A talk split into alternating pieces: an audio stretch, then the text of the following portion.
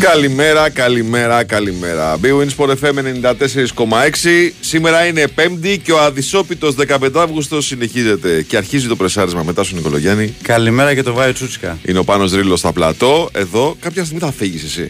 Άντε λοιπόν, είτε να μας τα διάσεις στη γωνιά σιγά σιγά, να πας στις διακοπές σου να ερεμήσεις. Βάλε την Νικολακοπούλου στην οργάνωση παραγωγής της εκπομπής. Είμαστε εδώ για να συζητήσουμε και όσα συνέβησαν φυσικά την Τρίτη. Χθες είχαμε ένα, πώς να το πω τώρα έτσι, ρεπό αγωνίας, διότι έγινε το Super Cup. Ένα παιχνίδι το οποίο το παρακολουθήσαμε, εντάξει, ωραία, ναι, μια χαρά, αλλά δεν είχαμε κανένα άγχος. Σήμερα είναι τρεις που μπαίνουν στο χορό, οπότε έχουμε να συζητήσουμε πάρα πολλά πράγματα και για την εξέλιξη των αγώνων σήμερα. Λοιπόν, τι γίνεται, κύριε, πώς είστε, πώς ήταν η Μασσαλία? Μασσαλία, ειδικά στο τέλος, ήταν φανταστική. Στη διάρκεια του αγώνα έχει ένα ημίχρονο κατηφόρα μεγάλη. Ναι. Στο είπα και χθες, τόσα χρόνια ταξίδια κάνω, τέτοια κόλαση για φιλοξενούμενη ομάδα έχω ζήσει. Στη Ριέκα, στο Hajduk Παναθηναϊκός, που ήταν και άλλες συνθήκες όμως τότε. Ναι, βεβαίως ήταν πολύ πιο μικρό το γήπεδο. Στην Τουρκία με την Εκεί ήταν δύσκολο και το να πας με το πούλμαν στο γήπεδο, θυμάσαι? Ναι, είχαμε απ' έξω βαράγανε. Με τα κάγκελα. Αλήθεια ότι τέτοιο πράγμα δεν ζήσαμε στη Μασσαλία. Με τα κάγκελα στα τζάμια. Στη Μασσαλία τέτοιο πράγμα δεν ζήσαμε. Ζήσαμε όμως, θέλω να πω δηλαδή ότι σου τρύπαγαν τα αυτιά υποδοκιμασίες όταν πήγε ο Μπρινιόλ με το Λοντίγκιν και τον Ξενόπουλο για ζέσταμα. Όταν ο Παναθηναϊκός είχε την μπάλα στα πόδια του, όταν πήγε για ζέσταμα ο Παναθηναϊκός, δεν έχω ξανακούσει τόσες πολλές αποδοκιμασίες. Ναι. Αλλά καταλαβαίνεις ότι αυτό δίνει πολύ μεγαλύτερη αξία στην πρόκληση. Όλο αυτό. Οπότε η Μασσαλία στο τέλος ήταν καλή. Γενικά, εντάξει. Εγώ που, ας πούμε, γερνώντας, θυμάμαι πολύ παλιά πράγματα, περισσότερο και λιγότερο καινούργια. Σε καλοκαίρι τέτοιο πράγμα εγώ δεν θυμάμαι. Καλοκαίρι πρόκληση τέτοια δεν έχει γίνει ποτέ. Μπράβο. Καλά θυμάμαι. Η αλήθεια είναι βέβαια ότι ο Παναθηναϊκός που έπαιζε προκριματικά της Απροσβολής καλοκαίρι ήταν ισχυρός. Ήταν στους ισχυρούς και δεν έπεφτε με τις ομάδες. Οπότε, αλλά στο παρελθόν δεν θυμάμαι. Κοίταξε, υπάρχει. Με τη Σπάρτα Πράγας. Νομίζω ότι ο ΠΑΟΚ έχει αποκλείσει την Μπενφίκα, δεν κάνω λάθος. Ναι. Που είναι ανάλογο επίπεδο. Πριν μερικά χρόνια. Άλλη πρόκληση εγώ δεν θυμάμαι. Ναι, τέτοιο επίπεδο. Κατά τα άλλα, εκεί κύριο-γύρο, κόσμος, λαός, πόλη, αυτό. Εντάξει, είναι μια πόλη, ένα λιμάνι που ξέρεις έχει. Που ψιλοβράζει, Ναι, ακριβώς. Να, μέχρι πριν λίγο πέρασε ο Παγιαννίδης τρέχοντας, λέει. Δεν σταματήσει ακόμα. Ναι. Στους δρόμους είναι όλοι. Το διασκεδάζουν, χορεύουν, έχουν διάφορα. Εντάξει, είναι. Ζωντανή πολύ. Δεν μπορούσαμε να την γυρίσουμε, γιατί ξέρεις, ήταν και λίγο η κατάσταση περίεργη. Είχαν τα αυξημένα μέτρα ασφαλείας. Και υπήρχαν εντολές να μην πολύ βγαίνουμε. Αλλά οκ. Το γήπεδο εντυπωσιακό, έτσι. Δηλαδή το γήπεδο ήταν εκπληκτικό. Να ξέρεις πώς την έχεις τώρα. Έρχεσαι τώρα, ας πούμε, σήμερα. Φέρνεις τις λεπτομέρειες του ταξιδιού της Μασσαλίας. Ναι. Και μου λες να ετοιμάσουμε το ταξίδι το επόμενο. Δηλαδή και η Νικολογιάννη. Το λέει το σύνθημα. Και η Νικολογιάννη όμως. Συγγνώμη. Και η Νικολογιάννη, τι θα γίνει με την πάρτι σας, δηλαδή? Βαλτσούλα, βάλει στα νιάτα σου. Θυμήθηκε στα νιάτα σου. Πριν από χρόνια. Ισχύει αυτό. Ωραίο πράγμα είναι όμως. Αλλάζει την κουβέντα καταρχάς στο ραδιόφωνο. Αυτό νομίζω ότι είναι. Αυτό που κάνει χαρούμενο όλο τον κόσμο, το να βλέπει την ομάδα του στην Ευρώπη να πηγαίνει καλά. Γιατί καλά ήταν εσωτερικά, αλλά στην Ευρώπη ουσιαστικά είναι η διαφορά. Εκεί που αντιμετωπίζεις σπουδαίες ομάδες και που μία πρόκληση όπως αυτή της Μασσέξ σου δίνει τεράστια χαρά. Απόλυτο λογικό. Και όχι μόνο αυτό. Ο Παναθηναϊκός έγινε πρώτο θέμα στις γαλλικές εφημερίδες. Στην Εκύπο, στις γαλλικές εφημερίδες. Ναι, και σε άλλες εφημερίδες. Εκεί διάβασες, αγοράκι μου. Διάβασες. Έχει γίνει πρώτο θέμα μετά από πάρα πολλά χρόνια. Αυτό κάτι δείχνει. Ναι. Αυτό ουσιαστικά δείχνει την επιστροφή της ομάδας στην Ευρώπη και είναι διάφορα πράγματα τα οποία βλέπεις ότι είναι σαν σημάδι ότι η ομάδα επιστρέφει εκεί που ανήκει, εκεί που πρέπει να παίζει. Στην Ευρώπη και να διακρίνεται. Γενικά και αλλάξει κουβέντα. Και ξέρεις, βλέπεις παιδί μου αυτή την Τρίτη πώς πέρασε, που ξεκίνησε με το παιχνίδι της ΑΕΚ που είχε τόσα πολλά πάνω του, ξέρεις, πράγματα συγκεντρωμένα. Μπαίνει η ΑΕΚ, πρώτο ημίχρονο και αυτή δεν είναι καλή. Δεύτερο ημίχρονο πάει και κερδίζει 1-2 και είναι και φτωχό το σκορ. Και δεν βλέπεις πώς αλλάζει αμέσως η συζήτηση και στο ραδιόφωνο, η ψυχολογία του κόσμου. Και εντάξει, αλλάζουμε και σαν μέγεθος, αρκεί να το διατηρήσουμε, έτσι. Ναι, δηλαδή οι ομάδες να το διατηρήσουν αυτό. Και σήμερα, προφανώς, σήμερα να είναι μια μέρα που θα έχει την καλύτερη δυνατή συγκομιδή. Γιατί έχει δύσκολα μάτς σήμερα. Έχει δύσκολα μάτς. Τις ώρες, 8 ξεκινάει ο Άρης με την Δυνάμω Κιέβου, 8 παίζει ο Άρης, 8 παίζει ο Άρης, ναι. Πρέπει να... 8.30 παίζει ο ΠΑΟΚ και 9 παίζει ο Ολυμπιακός. Όλοι μαζί δηλαδή. Όλοι μαζί, ναι. Δηλαδή με διαφορά ενός ημιχρόνου είναι το πρώτο και το τρίτο μάτς και στη μέση είναι ο ΠΑΟΚ. Να θυμίσουμε ότι ο Άρης έχει κερδίσει 1-0. Άρα πρέπει να χάσει πάνω από ένα γκολ διαφορά για να αποκλειστεί. Αν χάσει ένα γκολ διαφορά, πάει παράταση στο παιδί, οπότε άλλο αποτέλεσμα πριν την πρόκριση. Σήμερα γενικά είναι πολύ ανοιχτό το θέμα της παράτασης σε όλα τα μάτς. Στο μεταξύ, καταργήσει το εκτός έδρας γκολ και είδε πώς την πάτησε ο Παναθηναϊκός. Άμα υπήρχε το εκτός έδρας γκολ, θα έχει τελειώσει στην κανονική διάρκεια. Δεν την πάτησε, εντάξει. Εντάξει, θέλω να σου πω, κάτι κερδίζεις, κάτι χάνεις. Άσε να κάνεις τα αυτιά του λίγο, Μλαντένοβιτς. Δεν θα το κάνει. Δεν τα κάνει. Τι πάρα είναι ο τύπος αυτός, δεν φίλε. Δεν φαντάζεσαι. Μιλάμε για τρέλα κανονική. Λοιπόν, στις 8.30 ο ΠΑΟΚ έχει φέρει το μηδέν. Είναι και από Μούρη προκλητικός ο Μαναντενόβιτς. Έτσι. Παίζει ο ΠΑΟΚ με την Χάιντουκ. 0-0 το πρώτο παιχνίδι. Και στις 9 παίζει ο Ολυμπιακός με την Genk που έχει κερδίσει 1-0. Είναι ανοιχτά όλα για παράταση τα σημερινά μάτς και είναι πολύ σημαντικό. Πόσες προκρίσεις βλέπεις εσύ? Εγώ βλέπω 2 σίγουρα λέω. 2 και εγώ βλέπω. Μπορεί και 3. Ξέρεις ποιο βλέπω δύσκολα? Τον Άρη. Ναι. Τον Άρη. Διότι έχουμε δει 3 μάτς του Άρη μέχρι στιγμής. Έχει το 1-0, έχει κερδίσει.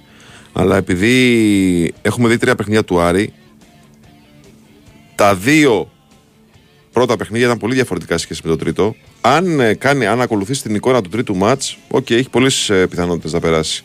Αλλά ξέρεις, σε αυτό το ξεκίνημα της χρονιάς είναι πάρα πολύ πιθανό οι ομάδες να έχουν σκαμπανεπάσματα στην απόδοσή τους. Γι' αυτό λέω ότι είναι ο πιο επικίνδυνος ίσως. Ναι. Τρομερό πανό χθες στο Καραϊσκάκι. Έχω μαζευτεί και του λένε του Γκρίλης. Γκρίλης, έχω μπύρα. Θες να αλλάξουμε με τη φανέλα σου? Τρομερό, τρομερό.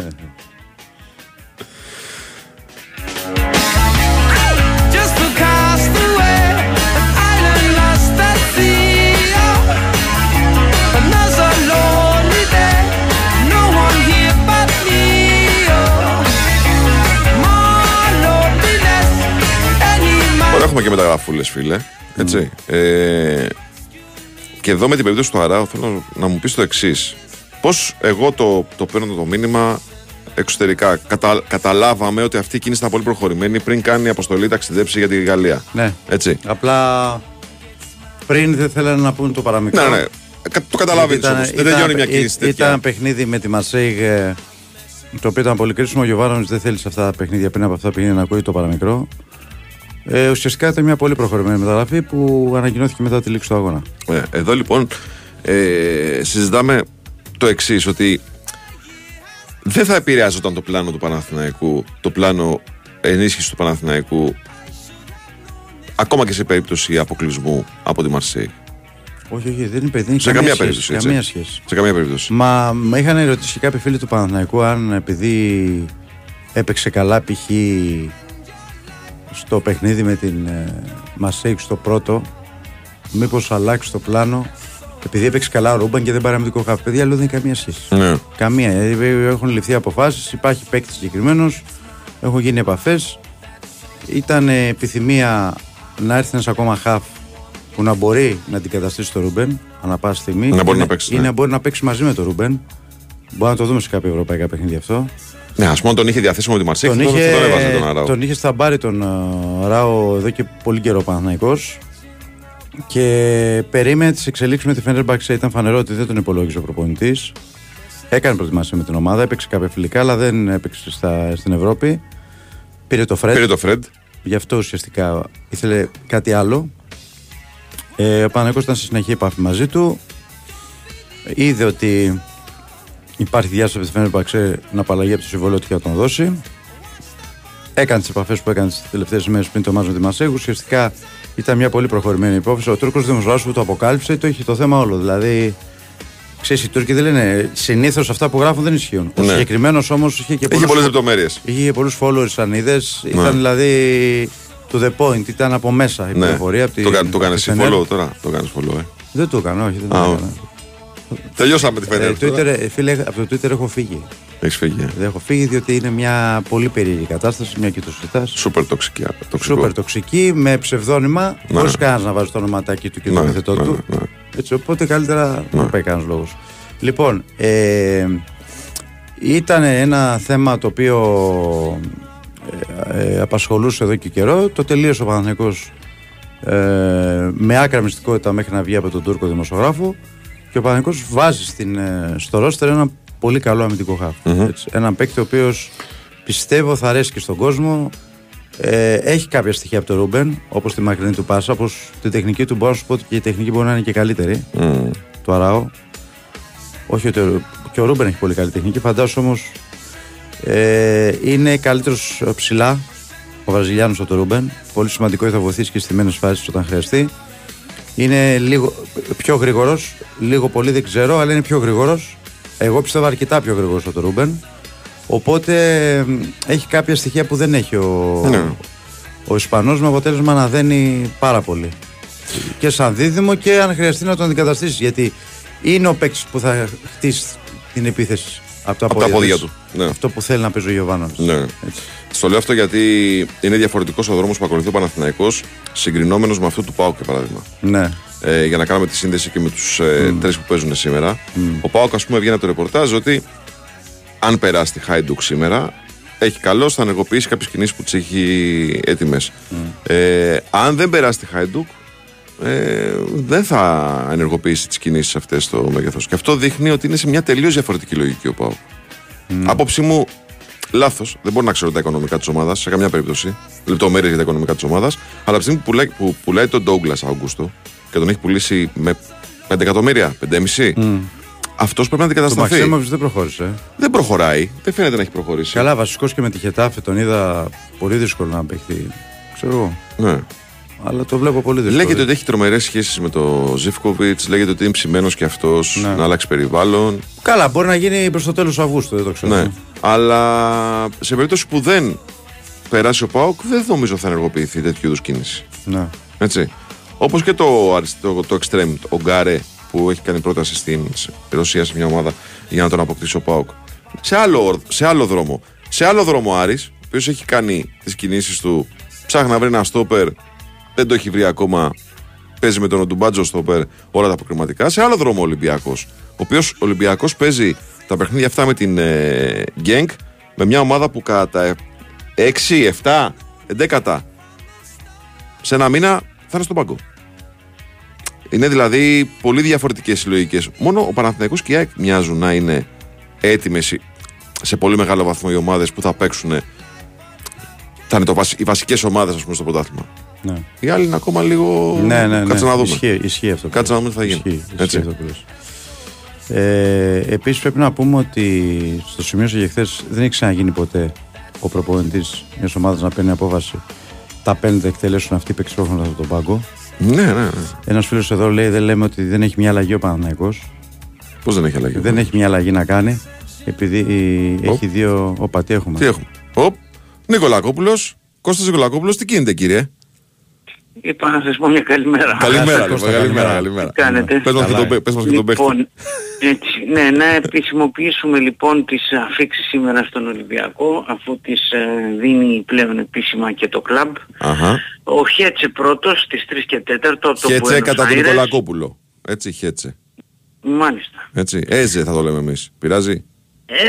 Έστω όπως θέλεις. Το κανονικό του όνομα έχουμε πει πως είναι, πως προφέρεται. Λοιπόν, ο Χέτσε λοιπόν στις 3 και 4 και ο Σκάρπα στις 5 το απόγευμα. Ωραία. Είναι δύο παίκτες, τους περιμέναμε, είναι αλήθεια. Θα τους έχουμε σήμερα να περάσουν από ιατρικά, αν όλα πάνε καλά, να υπογράψουν στον Ολυμπιακό. Άλλες δύο πολύ σημαντικές μεταγραφές. Αύριο κατά πάσα πιθανότητα είναι να έρθει και ο Μπρίνιτς, ο Κροάτης Extreme. Και αναμένουμε την έκβαση των νέων διαπραγματεύσεων του Ολυμπιακού με τον Ορτέγκα. Εδώ είναι μια μεταγραφή που ίσως πάει λίγο πίσω, ίσως λέω, γιατί γίνεται πραγματικά μια μεγάλη διαπραγμάτευση. Ζητάνε 6 εκατομμύρια ευρώ οι Αργεντίνοι, ο Ολυμπιακός έχει φτάσει σχεδόν τα 4. Νομίζω ότι και αυτός ο παίχτης τέλος πάντων θα έρθει στον Ολυμπιακό αργά ή γρήγορα, όπως το λέμε. Άρα λοιπόν και αυτό απλά θα καθυστερήσει λίγο, έτσι. Αυτή την αίσθηση έχω. Είπαμε με αυτές τις μεταγραφές των Αργεντίνων, ειδικά των πιο νέων, δεν είναι ελεύθεροι. Είναι λίγο πιο δύσκολες. Ναι, είναι πολύπλοκες. Εκτός από, πώς το λένε, δαπανηρές, είναι και πολύπλοκες. Οι ομάδες, ξέρουμε, διαπραγματεύονται πολύ, οι εμπλεκόμενοι μάνατζερ είναι 3-4. Όλα αυτά κάνουν να αργεί λίγο, και του Χέτσε είναι μια υπόθεση η οποία είναι 2 εβδομάδες, όπως ξέρουμε, τουλάχιστον. 3 και 4 ο Χέτσε, όπως λες, και 5 η ώρα ο Σκάρπα, έτσι. Μπράβο, ο Βραζιλιάνος. Ωραία. Έγινε, Κωστά μου. Να είστε καλά. Καλή σου μέρα. Έλεγα λοιπόν, ένας φίλος λέει εδώ ότι δεν έχει μια αλλαγή γιατί παίρνει 2 τέρματα επειδή δεν έχει Έλληνες. Δεν τα λέτε όμως αυτά, γιατί φοβάστε με ενοχληθεί ο Άγιος Ιβάν. Να πω στο φίλο μου ότι ο Παναθηναϊκός έφερε από τον πάγκο τον Παλάσιος, τον Μλαντένοβιτς, τον Ιωαννίδη, τον Μπερνάρ. Ποιος ήταν πέμπτος? Με τις αλλαγές. Ο Κλέι Χέσλερ μπήκε μετά. Με τις αλλαγές που έκανε, άλλαξε τη ροή του αγώνα. Μάλλον δεν ξέρω, δεν έχει δει, δεν βλέπει τα παιχνίδια, δεν ξέρω. Πάντως ότι δεν έχει αλλαγή επειδή. Είναι κοινή διαπίστωση πλέον, ναι, και στα δύο παιχνίδια με τη Μαρσέιγ, ότι στέκονται πολλοί που προσπαθούν να αναλύσουν το παιχνίδι και την εξέλιξή τους, ότι πλέον το βάθος του Παναθηναϊκού είναι αυτό που έπαιξε πολύ σημαντικό ρόλο στην εξέλιξη των αγώνων. Αυτό ακριβώς. Νομίζω ότι αυτό είναι το πιο σημαντικό. Αυτό δεν έχει να κάνει με τον Ιβάν όμως. Έχει να κάνει με τον Αλαφούζο.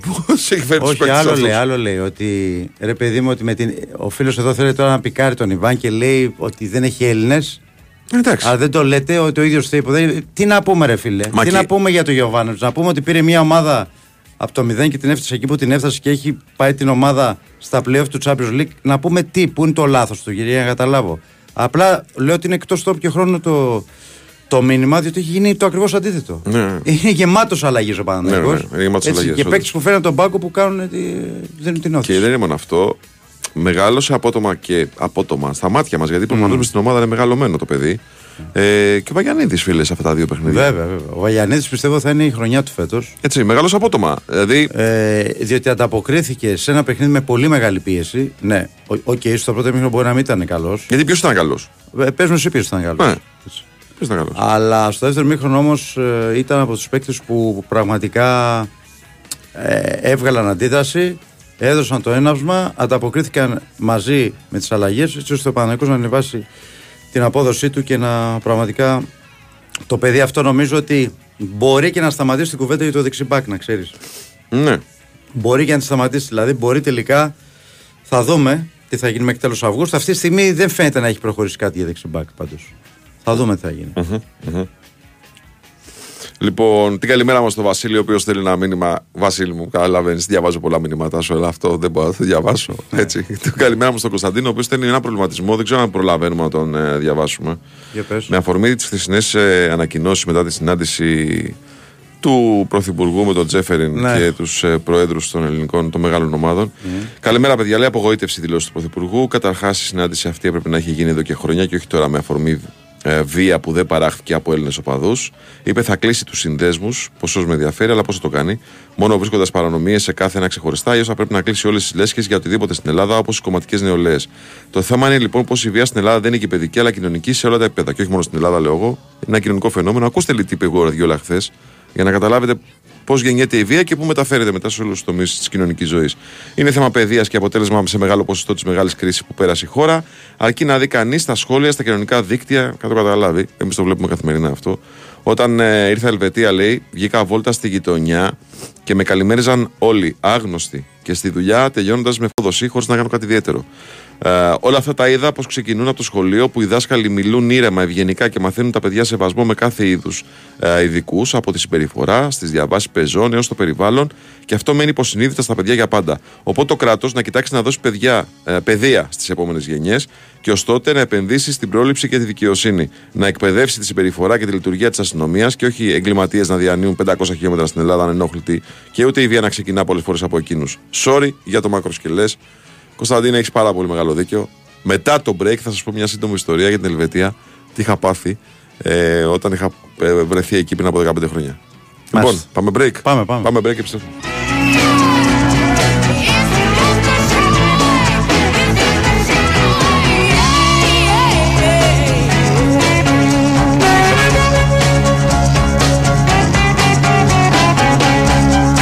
Και επειδή ο Κωνσταντίνος με το μηνυματάκι του μας έκοψε το δελτιάκι, θα χάσουμε και ένα σήμερα, θα κάνουμε. Λοιπόν, εγώ να σας πω ότι πάντα μαζί μας είναι η bwin. Είσαι στην bwin για τις καθημερινές προσφορές, τα μοναδικά έπαθλα, τις ενισχυμένες αποδόσεις και τα ειδικά σε αμέτρητα πρωταθλήματα. Ρυθμιστή σε ΕΠ, συμμετοχή για άτομα άνω των 21 ετών. Παίξε υπεύθυνα, όροι και προϋποθέσεις στο bwin.gr.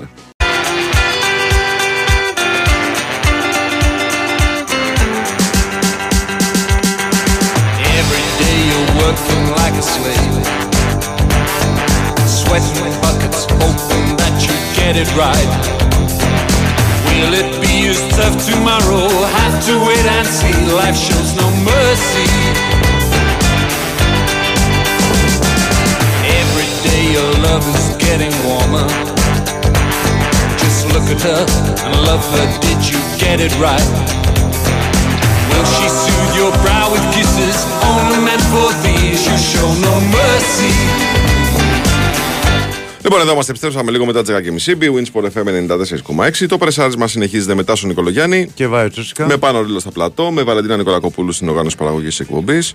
Και στην ερώτηση λοιπόν τι έκανα στην Ελβετία, είχα πάει πριν το γύρο σε μια αποστολή της Sport Day τότε. Λοιπόν, οπότε λοιπόν είμαι στη Γενέβη, περπατάω στους δρόμους και όπως περπατάω στην άκρη του πεζοδρομίου, χτυπάει το κινητό μου. Στέκομαι λοιπόν στην άκρη του πεζοδρομίου, ακριβώς στην άκρη του πεζοδρομίου, στη διάβαση, εκεί που ξεκινάει η διάβαση. Και κοιτάω το κινητό μου να δω ποιος είναι. Ήταν ένα μήνυμα τέλος πάντων το οποίο έπρεπε να απαντήσω. Μέχρι να απαντήσω, επειδή μου πήρε χρόνο, που πήρε κανένα δίλεπτο τέλος πάντων, σηκώνω το βλέμμα μετά και βλέπω 25 αυτοκίνητα σταματημένα, γιατί περιμένανε να περάσω. Το κάνεις εικόνα των Πατησίων, ας πούμε. Ναι. Το κάνεις εικόνα των Πατησίων. Άντε, τελείωνε, ρε, προχώρα. Εκεί λοιπόν ήταν όλοι απίκο. Τέλος πάντων. Είναι αυτό που λέει ο Κωνσταντίνος πριν, γι' αυτό ήθελα να το πω, γιατί δείχνει αυτό το πράγμα. Δηλαδή, ο σεβασμός είναι πολύ ψηλά. Ακόμα και στο κέντρο της πόλης. Έτσι, στο κέντρο των μεγάλων αστικών πόλεων. Λοιπόν. Πάμε τώρα στο Βέλγιο. Πάμε να δούμε τι κάνει ο φίλος μας ο Ηράκλης, ο Αντίπας. Πώς περνάει. Γεια σου, Ηράκλη. Καλημέρα. Τι κάνετε, κύριε. Ξεκίνησες με γκέλα, να ξέρεις. Γιατί. Γιατί είμαι στο Μάστερ στην Ολλανδία. Εντάξει, εκεί περνάς από Ολλανδία, Βέλγιο και δεν έχει διόδια. Πόση ώρα είναι. Και 20 χιλιόμετρα είναι. Απλά μπαίνεις μέσα από κάτι χωριά και κάνεις 25 λεπτά να πας στο γήπεδο. Ωραία. Εκεί στο Μάστρι έχουν υπογραφεί και κάποιες συνθήκες, να ξέρεις. Το 92. Ναι, τα θυμάσαι έτσι. Δεν θυμάμαι. Πάντως είναι υπέροχο το Μάστρι. Για γίνω λίγο ευτύχης. Από ποια άποψη είναι υπέροχο. Μην μπαίνεις στον τίτλο του Δεσίλα. Ηρακλή, πρόσεξε. Μαζί κάνετε εκπομπή, μπλέξεις ο Δεσίλας. Ο Δεσίλας τον πόρο που θα ψάχνει, που μπορεί να τρέξει. Δεν είναι. Είχε να κάνει ποδήλατο. Τι όμορφια έχει το Μάστρι δηλαδή, Ηρακλή. Όχι, είναι ωραία πόλη. Ρε. Είμαι πλακόστα, πολύ μεγάλο κέντρο. Ναι. Δεν θα με ρίξεις εσύ σε γκέλα, έλα παππούλη μου να σου δείξω τον πελοπάρα. Στους βασικούς τομείς, φαγητό και διασκέδαση, τι βάθμο παίρνουμε. Θα έβαζα πολύ καλό, ναι. Αλλά είναι, εντάξει, δηλαδή ένα μπέργκερ 22€. Το μισό άμα βάζεις εντεκά. 22€ το μπέργκερ, 17 η ομελέτα. Τι λες ρε φίλε, πού έχεις πάει να φας. Σε ένα απλό μαγάζι δεν ήτανε, δεν μου το παίρνανε 18 άτομα να μου βάζουν και νερό. Τι γίνεται. Είναι όχι πανάκριβα. Αυτά ακούει εδώ ο Πρωθυπουργός μας και λέει μια χαρά μας στην Ελλάδα, παιδιά. Μια χαρά, σωστό κι αυτό. Βέβαια εκεί η μισθή είναι λίγο διαφορετική. Ναι, όπως και στην Αυστρία. Η Βενεζίνη είναι πιο φθηνή. 1,60 είχε στην Αυστρία. Δεν νομίζω να έχουν. Έχουν πετρέλαια, κύριε. Λοιπόν, καλά ξεκινήσαμε. Λοιπόν, κοίτα να δεις. Πάμε τώρα στα σοβαρά. Ο Ολυμπιακός παίζει ένα πολύ κρίσιμο παιχνίδι. Πάρα πολύ κρίσιμο παιχνίδι για μένα, το λέω συνέχεια. Όλες αυτές τις μέρες. Και είναι ένα παιχνίδι γιατί πρώτον εξασφαλίζει την ευρωπαϊκή του παρουσία το χειμώνα, δηλαδή σε ομίλους. Πιθανότατα του Europa, γιατί νομίζω ότι και με του... αν περάσει αν αποκλείσει την Genk, δεν νομίζω ότι η Čukarički θα αποτελέσει πρόβλημα. Αν και πάντα ξέρετε στα προκριματικά είναι μια περίεργη ιστορία. Από εκεί και... Και πέρα ακόμα και στο άσχημο σενάριο να αποκλειστεί από την Čukarički θα έχει τους ομίλους του Conference, δηλαδή ο Ολυμπιακός εξασφαλίζει τους ομίλους. Είναι ένα παιχνίδι στο οποίο έχει προβάδισμα με το 1-0 του πρώτου παιχνιδιού. Σίγουρα θα παρουσιαστεί για μένα καλύτερος σε σχέση με το παιχνίδι στο Καραϊσκάκι, γιατί θα είναι το δεύτερο επίσημο παιχνίδι. Mm-hmm. Θα έχουν δουλέψει και μια εβδομάδα περισσότερο πάλι πάνω στο μάτς με την Genk και στα προβλήματα. Το είπε και ο Μαρτίνες σε συνέντευξη τύπου χθες στο γήπεδο της Genk. Μικρή παρένθεση, μου θύμισε δημοσιογραφικά Ελευσίνα στο διεύθυνσα τύπου. Πάρα πολύ μικρή. Ναι, με το τραπέζι και τέτοια. Μόνο οι που είχε και τον ευκάλυπτο που είχε πίσω από το πεταλό. Όχι. Δεν σου είπα το γήπεδο, σου είπα η αίθουσα δημοσιογραφικής εκεί που γινόντουσαν σε συνέντευξη τύπου. Λοιπόν, και βέβαια είναι το 7ο παιχνίδι της Genk. Είναι μεγάλη διαφορά 7 μάτς μια ομάδα και 2 οι άλλοι για την εποχή στην οποία συζητάμε. Δεν μιλάμε για το Δεκέμβρη να έχει περισσότερα μια ομάδα 5 παιχνίδια, αυτό συμβαίνει. Αλλά Αύγουστο μήνα 5 μάτς περισσότερα καταλαβαίνουμε ότι σε αυτό έχει προβάδισμα η Genk. Νομίζω ότι ο Ολυμπιακός θα πρέπει να κρατήσει μπάλα, να μην τους δώσει χώρους, γιατί όσες φορές έχω δει και την Genk και στο πρώτο μάτς, αλλά και κυρίως και είδα και το παιχνίδι του πρωταθλήματος, άμα βρει ελεύθερο γήπεδο, κυρίως με τα extreme, στα οποία επίσης στάθηκε ο Μαρτίνες, θα υπάρξουν προβλήματα, γιατί είναι οι πιο ποιοτικοί τους παίκτες ο Πέντζη και ο Τρεζόρ. Ο Τρεζόρ εκτελεί και όλα τα στιγμένα και το είδα πιο στο Καρασκέκι, το εκτελεί καλά. Mm-hmm. Δηλαδή είναι σέντρες ξηραφιές που λέμε. Και είναι άμα τη βρει κάποιος τώρα στην καρδιά της περιοχής, δεν πρέπει να δίνει πολλά φάουλ, να δώσει πολλά φάουλ ο Ολυμπιακός. Και νομίζω ότι θα πρέπει να σκοράρει. Δεν νομίζω ότι... Θα το πάρει 0-0 το μάτς να φύγει. Θα το πάρει 0, να πάει στο 0-0. Εντάξει, εγώ δεν έχω να πάω και στο 0-0. Το καταλαβαίνεις γιατί με προκρίνεται. Αλλά πρέπει να βάλει γκολ ο Ολυμπιακός και το είπε και ο Μαρτίνες, το είπε και ο Ρέτσος ότι ήρθαμε εδώ για να πάρουμε τη νίκη. Η Genk βγάζει μια αφέλεια στο παιχνίδι της και στο επιθετικό κομμάτι, αλλά και κυρίως στην άμυνα. Δηλαδή κάνουν λάθη, ξεχνάνε παίχτες. Έγινε και στο μάτσο πρωταθλήματος το 95 όπου καταλόγησε πέναλτι διαιτητής, αλλά το πήρε πίσω το βαρ σε χέρι. Mm-hmm. Αλλά το θέμα είναι ότι δεν αφήνεις ποτέ ελεύθερο παίχτη μέσα στην περιοχή στο 95. Γιατί έτσι έγινε. Mm-hmm. Σπάσανε την μπάλα, σέντραν όλες μέσα από την περιοχή. Mm-hmm. Δηλαδή ο Χριστός της Παναγίας το 95. Αλλά είναι ο Ολυμπιακός. Θα με ρωτήσετε τώρα σίγουρα για την ενδεκάδα. Θα αλλάξει πολύ σχέση με το πρώτο μάτς. Όχι. Μπορεί και καθόλου. Ναι. Και το maximum 2 αλλαγές. Mm-hmm. Δηλαδή, εγώ θεωρώ 9 παίχτες σίγουρους. Δηλαδή, ο Πασχαλάκης, ο Ροντινέη δεξιά, ο Κίνη αριστερά, ο Ρέτσος με Φρέιρη στο κέντρο της άμυνας, η Μπόρα Μαντί Καμαρά, Μασούρας και Φορτούνης. Αυτή είναι 9 σίγουροι. Τώρα, υπάρχει μια σκέψη για Ελκαμπή στην κορυφή αντί του Ελαραμπή. Ναι. Γιατί ας πούμε στο πρώτο μάτς μπήκε αλλαγή, αλλά είχε 2,5 προπονήσεις με την ομάδα. Τώρα έχει κάνει ακόμα άλλη μια εβδομάδα, είναι σαφώς πιο έτοιμος και έχει προσαρμοστεί κάπως περισσότερο σε σχέση με το όταν είχε έρθει και έκανε τεπούτο με την Genk. Υπάρχει μια σκέψη του Μπιέλ να πάρει τη θέση του Καρβάλιο και ένα τρίτο σενάριο είναι να μπει άμα πάει σε μια πιο σφιχτή τεχνική, να μπει ο Αλεξανδρόπουλος στη θέση του Καρβαλίου. Mm-hmm. Αυτό δεν νομίζω ότι υπάρχει κάτι άλλο όσον αφορά το αρχικό σχήμα. Δηλαδή θα μου προκαλέσει πολύ μεγάλη έκπληξη αν δω κάτι διαφορετικό. Αυτός τους έχεις διαβάσει καθόλου? Υπάρχει κανένα ζήτημα το οποίο πρέπει να εστιάσουμε πάνω τους? Εντάξει, έχουν δύο απουσίες, κανένα μία ήταν από το πρώτο μπάτς. Ο αρχηγός τους που μένει 6 εβδομάδες εξοχέινε και μένει και ο Γκοράτσα, ο Αργεντίνος, όλο τον μπερδεύω αυτόν μετά. Ο παίκτης, άμα θυμάστε, που είχε μπαταρισμένο το πόδι, που ήταν καλός στο πρώτο μπάτς. Mm-hmm. Αυτοί οι δύο θα λείψουν. Το θέμα είναι ότι η Genk θα προσπαθήσει να δώσει ρυθμό, γιατί γενικά οι ομάδες εδώ στο Βέλγιο, στην Ολλανδία, ψάχνουν να βρουν ρυθμό μέσα στο μπάτς και να το ανοίξουν. Δεν πρέπει να πει ο Ολυμπιακός ένα τρελό παιχνίδι. Δηλαδή με τίποτα. Και νομίζω Ηρακλή ότι ο Μαρτίνεθ στο πρώτο παιχνίδι έδειξε ότι τώρα στο πρώτο κομμάτι της σεζόν δεν θα τραπεί να παίξει και λίγο με κλειστές γραμμές και λίγο με χαμηλό τέμπο. Ναι, και δεν είναι και ντροπή. Έτσι. Δηλαδή τώρα, παιδιά, τώρα στα προκριματικά δεν τρελαίνεσαι τώρα και για την εμφάνιση. Κάποιοι σου λέει όχι, εγώ μόνο με my way. Θα παίξω μόνο με ένα συγκεκριμένο τρόπο και... Καλά, my way θα παίξει ο Γκουαρδιόλα. Ναι. Τώρα, σωστό. Όταν έρχεσαι σε... Ναι, δεν το έχεις δει εσύ. Ποτέ. Ποιο? Αυτό που σου λέω εγώ. Δεν το έχεις δει σε άλλες περιπτώσεις. Α, καλά, εντάξει. Καταλαβαίνω τι λες, αλλά σου εξηγώ ότι...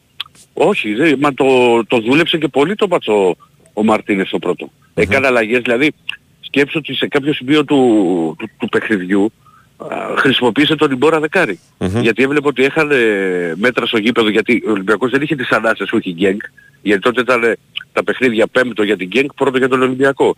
Και έβαλε τον Ιμπόρα που είναι ψηλός, όταν γινόταν η απομάκρυνση από την άμυνα, να μπορέσει κάποιος να τη σπάσει δεξιά-αριστερά στα εξτρέμ, και όπως ήταν. Χρησιμοποίησε και ένα μικρό διάστημα, πολύ μικρό διάστημα πάνω στις αλλαγές, το Μασούρα Σεντερφόρ, τον Αλεξανδρόπουλο λίγο ως αριστερό χαφ.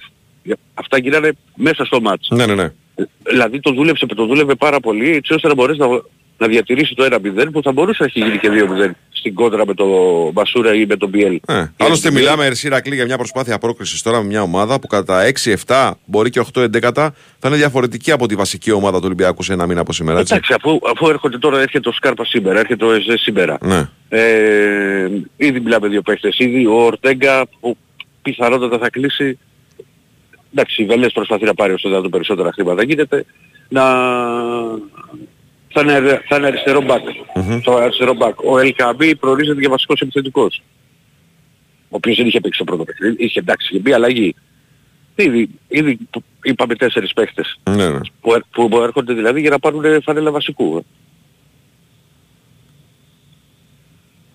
Θα πω επίσης, για τον κόσμο θα έλεγα κι εγώ, 500 άτομα οι φίλοι του Ολυμπιακού, αν και πιστεύω ότι μπορεί να είναι περισσότεροι, μπορεί να έχουν πάρει κάποιοι που μπαίνουν εδώ εισιτήρια από μπορεί και σε άλλες θύρες, γιατί οι Βέλγοι, από ό,τι μας είπαν οι συνάδελφοι, περιμένουν 15.000 κόσμο σήμερα στο Genk.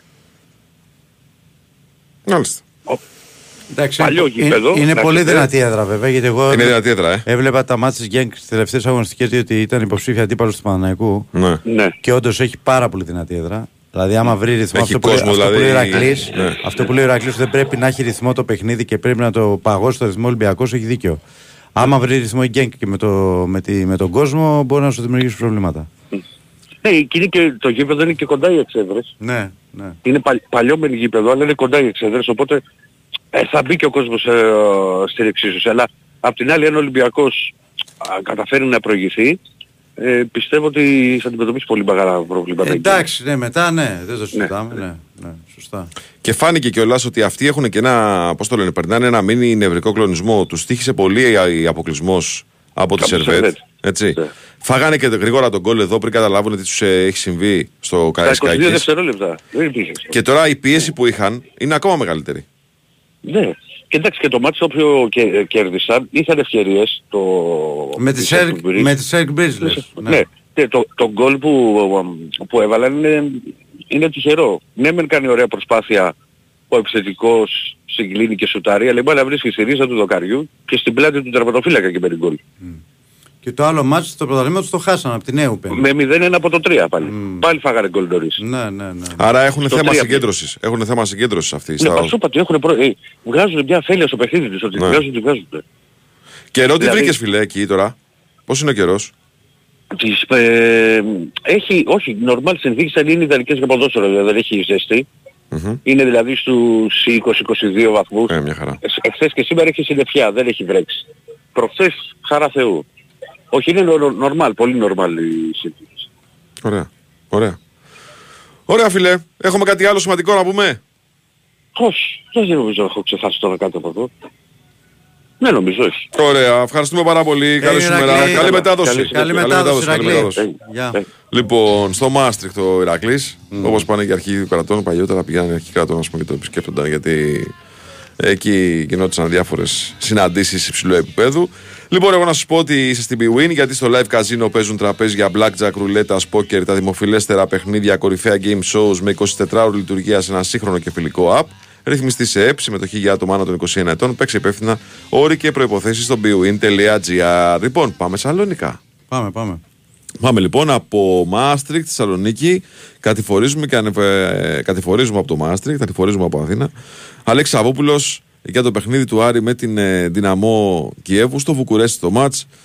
Τα δεδομένα, τι γίνεται με Κουέστα, ποιες είναι οι σκέψεις του Τερζή. Καλημέρα σας κύριε. Γεια σου Αλέξη. Καλημέρα παιδιά. Καλημέρα. Ο Κουέστα είναι το μεγάλο άγχος πλέον. Εδώ και 2-3 μέρες, καθώς χτύπησε στην προπόνηση, χτύπησε στο δοκάρι σε μια φάση της προπόνησης και γύρισε το πόδι του και πρίστηκε πάρα πολύ. Την επόμενη μέρα ήταν νταούλι που λέμε. Το πόδι τους. Είδες από το πουθενά ρε παιδί μου τι πρόβλημα μπορείς να έχεις. Ναι, πραγματικά σε μια ανύποπτη στιγμή αυτά έχεις το ποδόσφαιρο, αυτά γίνονται στις προπονήσεις, ήταν κακιά στιγμή που λέμε, χτύπησε λίγο στο δοκάρι, γύρισε το πόδι του και πρίστηκε. Βέβαια έχει αρχίσει να ξεπρίζεται η αλήθεια, έχει βάλει και κάποιες ειδικές κάλτσες για να τον βοηθήσει καλύτερα, κάνει εντατικές θεραπείες, δεν έκανε προπόνηση στο γήπεδο.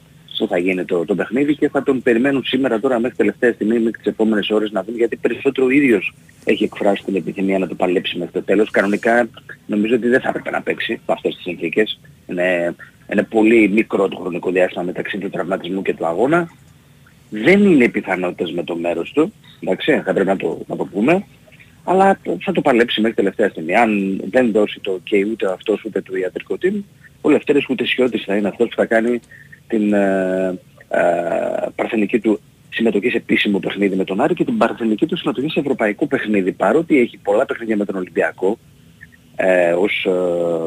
σε αποστολές δεν έχει παίξει ούτε δευτερόλεπτο σε ευρωπαϊκό παιχνίδι και θα είναι η πρώτη του φορά σε ένα πολύ σημαντικό για αυτόν μάτς. Πάντως Αλέξη μου θα σου πω το εξής, η εικόνα του Χουτεσιώτη κυρίως στο περσινό, όχι σε αυτό που τελείωσε τώρα, στο προηγούμενο πρωτάθλημα, ήταν ένας από τους καλύτερους μορφλάκες της κατηγορίας, έτσι.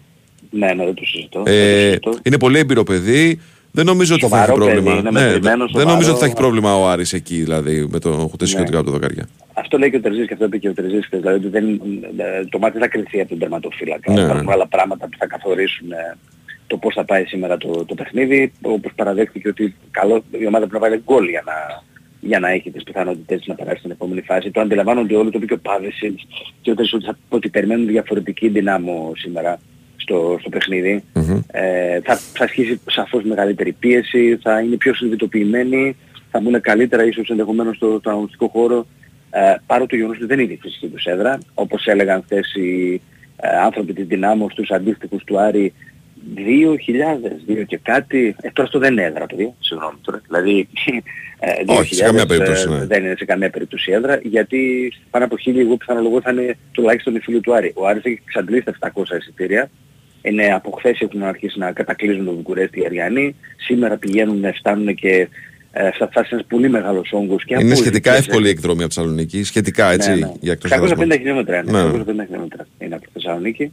Και ο κύριος όγκος των οδικών εκδρομών θα φτάσει σήμερα και αεροπορικά, επίσης αεροπορικός θα πάνε πολύ σήμερα και γι' αυτό το λόγο σε λίγη ώρα στη σύσκεψη που γίνεται ανήμερα του αγώνα με την ΟΕΦΑ, ο Άρης θα ζητήσει, θα αιτηθεί παραπάνω εισιτήρια, ίσως να ανοίξουν και κάποια άλλη θύρα για τους φίλους του Άρη, γιατί για να μην δημιουργηθεί κάποιο πρόβλημα, επειδή φαίνεται ότι θα είναι περισσότεροι τελικά από 700 ως είναι η συμφωνία, να πάρει κάποια παραπάνω.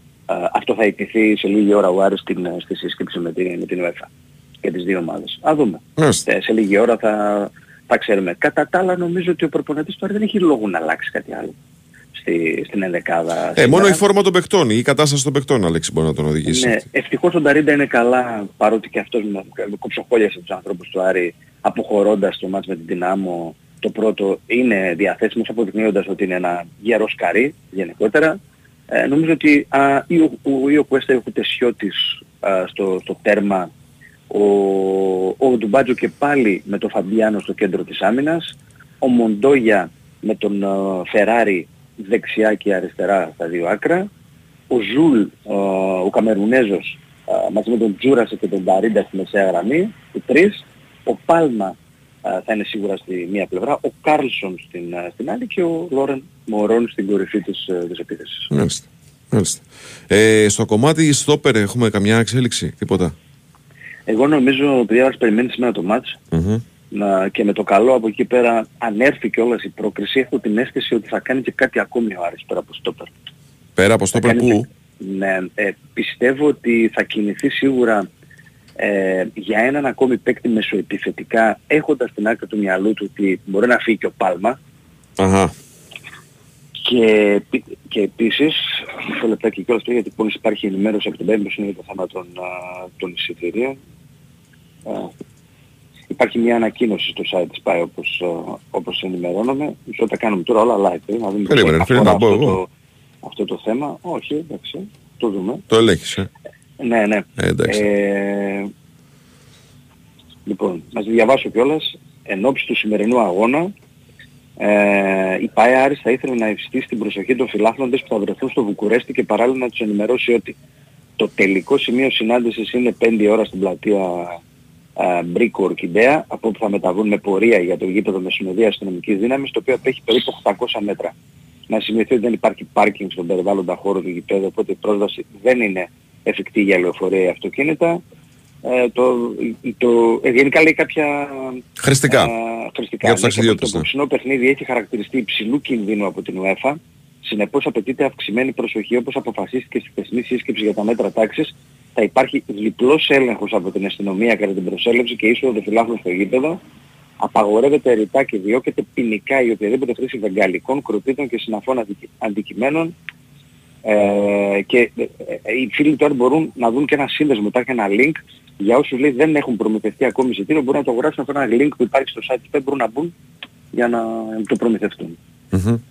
Έλεγα ότι ο Άρης, να το ολοκληρώσω το μεταγραφικό, ότι αν με το καλό ολοκληρώσεις σήμερα τη δουλειά και πάρει τη σημαντική πρόκριση για την επόμενη φάση, ανεξαρτήτως αν μπροστά του τον περιμένει η Μπεσίκτας, ένας πολύ πιο δύσκολος αντίπαλος, νομίζω ότι θα κάνει μια-δυο κινήσεις ακόμη. Δεν θα απέκλει ακόμη και το ενδεχόμενο να ψάξει και για ένα δεύτερο αμυντικό χαφ. Ένα εξάρι, ναι. Δεν θα το απέκλειε και αυτό το ενδεχόμενο. Αυτό σημαίνει προφανώς, παιδιά, ότι δεν υπολογίζεται ψέδο του Κουρέα. Ναι, προφανώς. Δεν υπολογίζεται και θα πρέπει και αυτός είτε να βρει έναν τρόπο να λύσει το συμβόλαιο αν βρει κάποια ομάδα, είτε να το πάρει απόφαση ότι φέτος θα είναι πολύ συμπληρωματικός.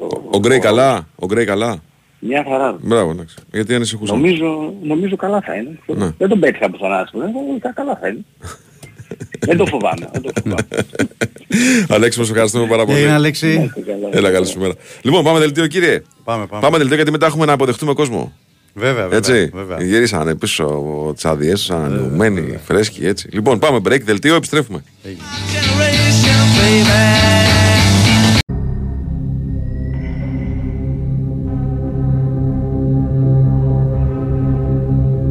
Λοιπόν, εδώ μας επιστρέψαμε λίγο μετά τις 11 μπίου, Winsport FM 94,6. Το πρεσάρισμα συνεχίζεται με Τάσο Νικολογιάννη. Και Βάιο Τσούτσικα. Με Νέαρχο Γιαζόπουλο πλέον στα κοντρόλ, μουσική και τεχνική επιμέλεια. Βαλεντίνα Νικολακοπούλου στην οργάνωση παραγωγής εκπομπής.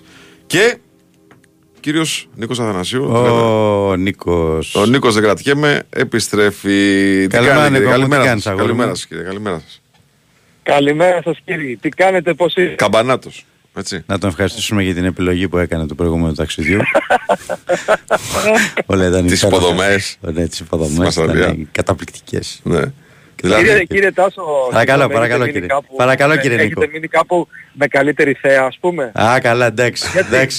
Οκ. Εγώ εδώ να πω στον κόσμο και στον κύριο Βάιο. Αθανασίου Tours. Ναι, Αθανασίου Tours, βέβαια. Πάνω απ' όλα η ασφάλεια.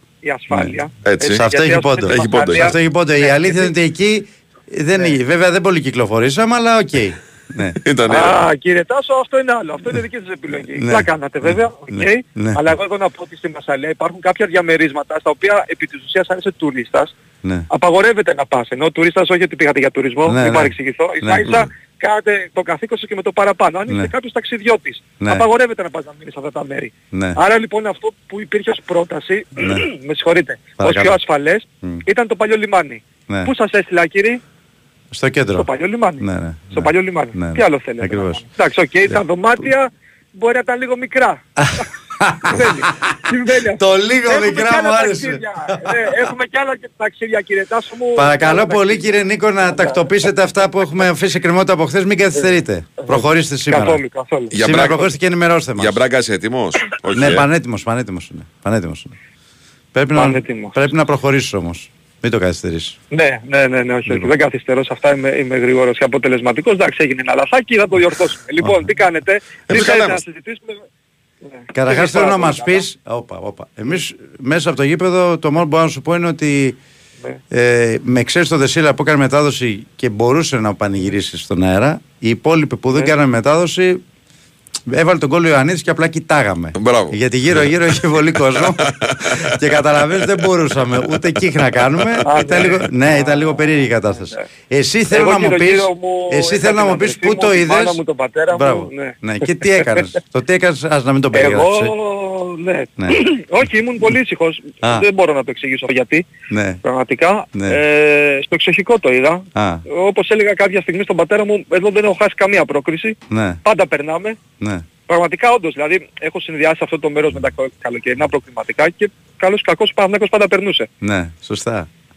Όταν ήμουν πιτσιρικάς και... Α, μπράβο, γιατί αυτό ήθελα να σου πω. Όταν ήσουν πιτσιρικάς, λοιπόν, γιατί εντάξει. Ναι. Είπα, όταν ήμουν πιτσιρικάς, όχι όταν ήμουν στη δουλειά.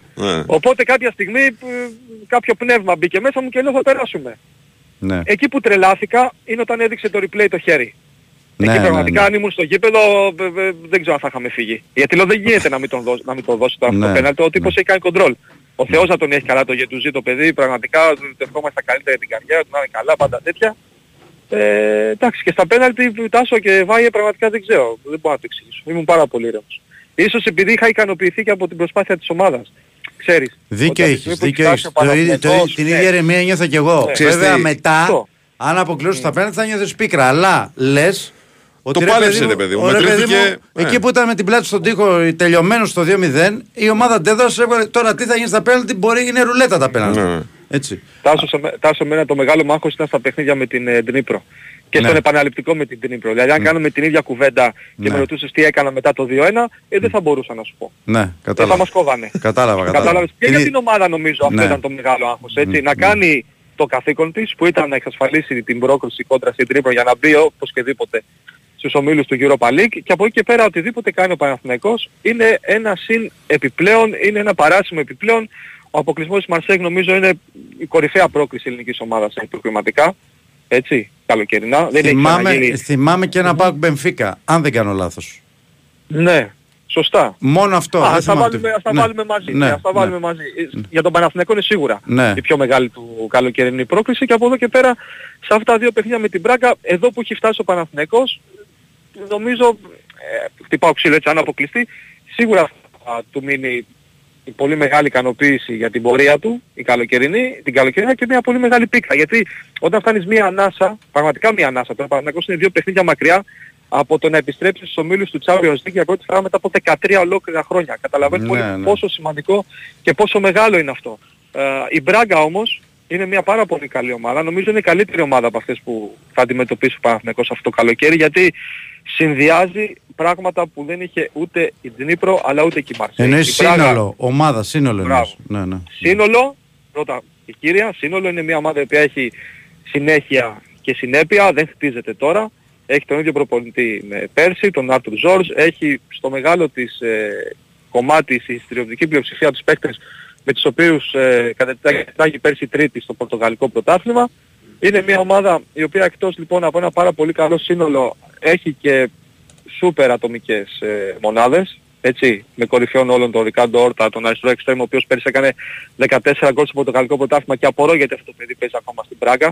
Ένας πραγματικά εξαιρετικός εξτρέμ και γενικά μπορεί ως όνομα, ξέρεις, στο ελληνικό ποδοσφαιρικό κοινό να ακούει Braga και να λέει «ΟΚ, θα περάσει ο Παναθηναϊκός», αλλά όχι, είναι μια πραγματικά πάρα πολύ καλή ομάδα και μια ομάδα της οποίας το ποδοσφαιρικό project όλα αυτά τα χρόνια θα έπρεπε να αποτελεί παράδειγμα για τους ελληνικούς συλλόγους. Εδώ όμως που έχουμε φτάσει... Και τον Μπίτσε έχει που πήρε από την Benfica, εξαιρετικός ποδοσφαιριστής.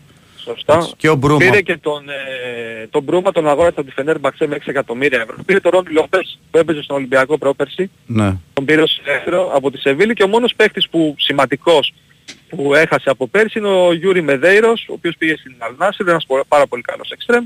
Καλό νέο είναι αυτό για τον Παναθηναϊκό. Ξέρεις, όσοι φεύγουν από τις ομάδες αυτές δεν είναι κακό, αλλά δεν πάβει να είναι μια πάρα πολύ καλή ομάδα. Αλλά, πολύ καλή ομάδα. Και ξέρεις τι, Νικόλα, δεν έχουν το άγχος αυτοί ποτέ. Δεν είχαν ποτέ το άγχος της πρωτιάς, το άγχος της πρόκρισης.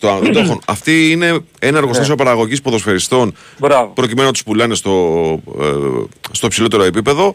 Οπότε λοιπόν δεν υπάρχει αυτό το βάρος, η πίεση που υπάρχει σε ομάδες που είναι αναγκασμένες να ζουν στο πλαίσιο του πρωταθλητισμού.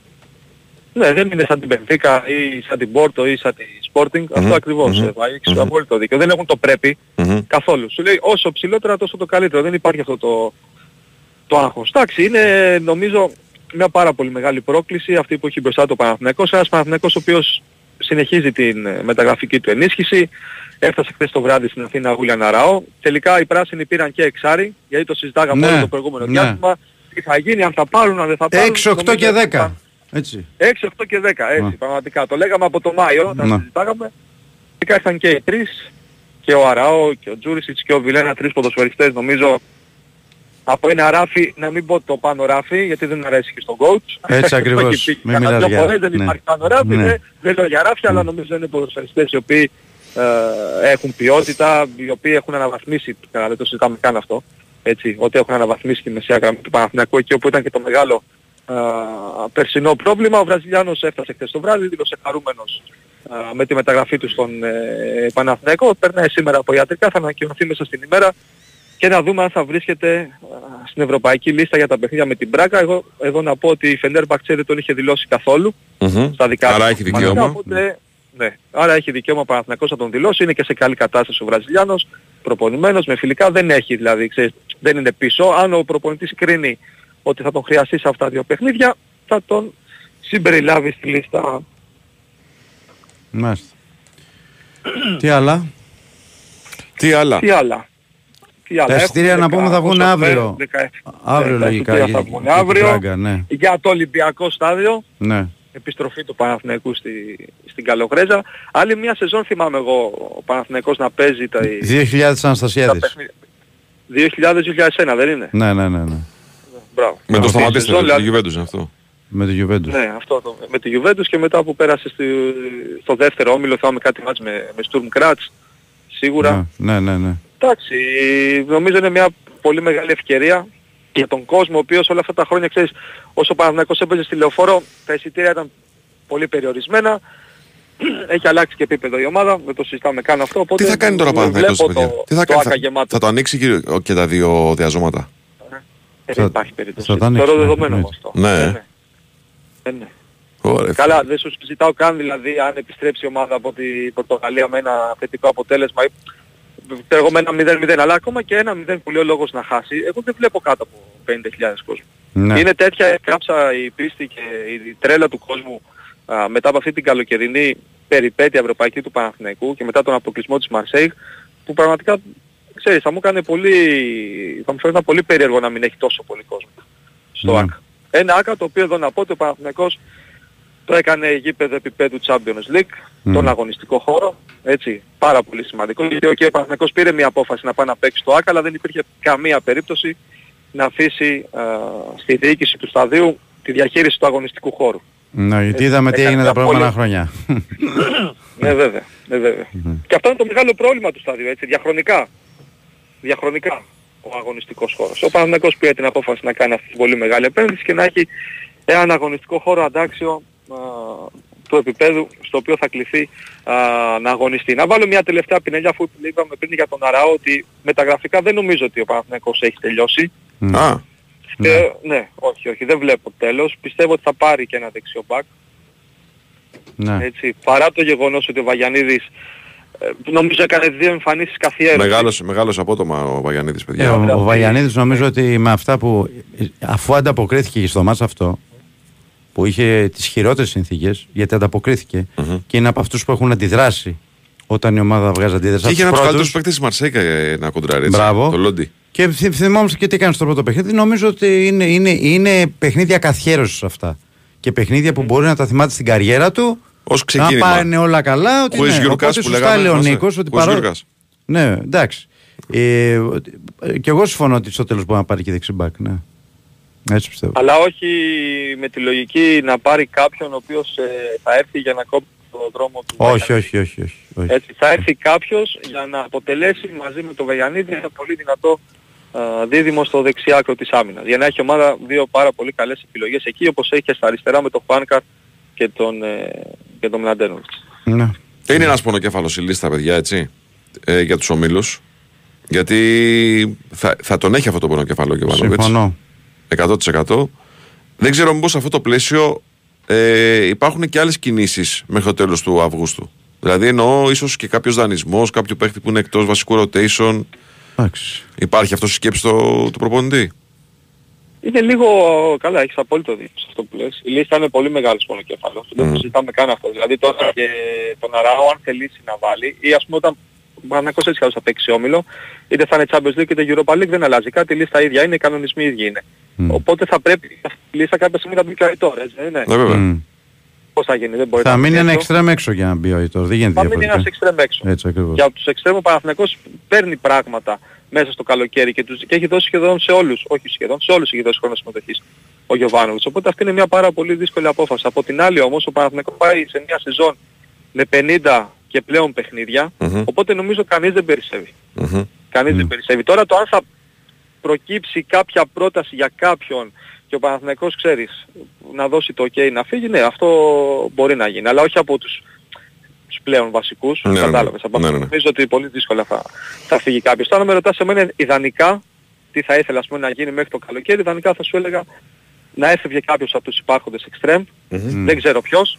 Για μένα όλοι οι ίδιοι είναι, δηλαδή δεν έχουμε κάποιον να τρελαίνομαι, είναι πάρα πολύ καλοί παίκτες όλοι, δεν το συζητάμε καν αυτό, αλλά ξέρεις, δεν μπορώ να σου πω ότι αυτόν δεν θα τον έδινα με τίποτα. Το ιδανικό για μένα θα ήταν να έφευγε κάποιος από αυτούς και να μπορούσε ο Παναθηναϊκός εκεί να άδειαζε μια θέση και να έπαιρνε κάποιον πραγματικά που θα του άλλαζε τη ζωή και θα ήταν, ας πούμε, top.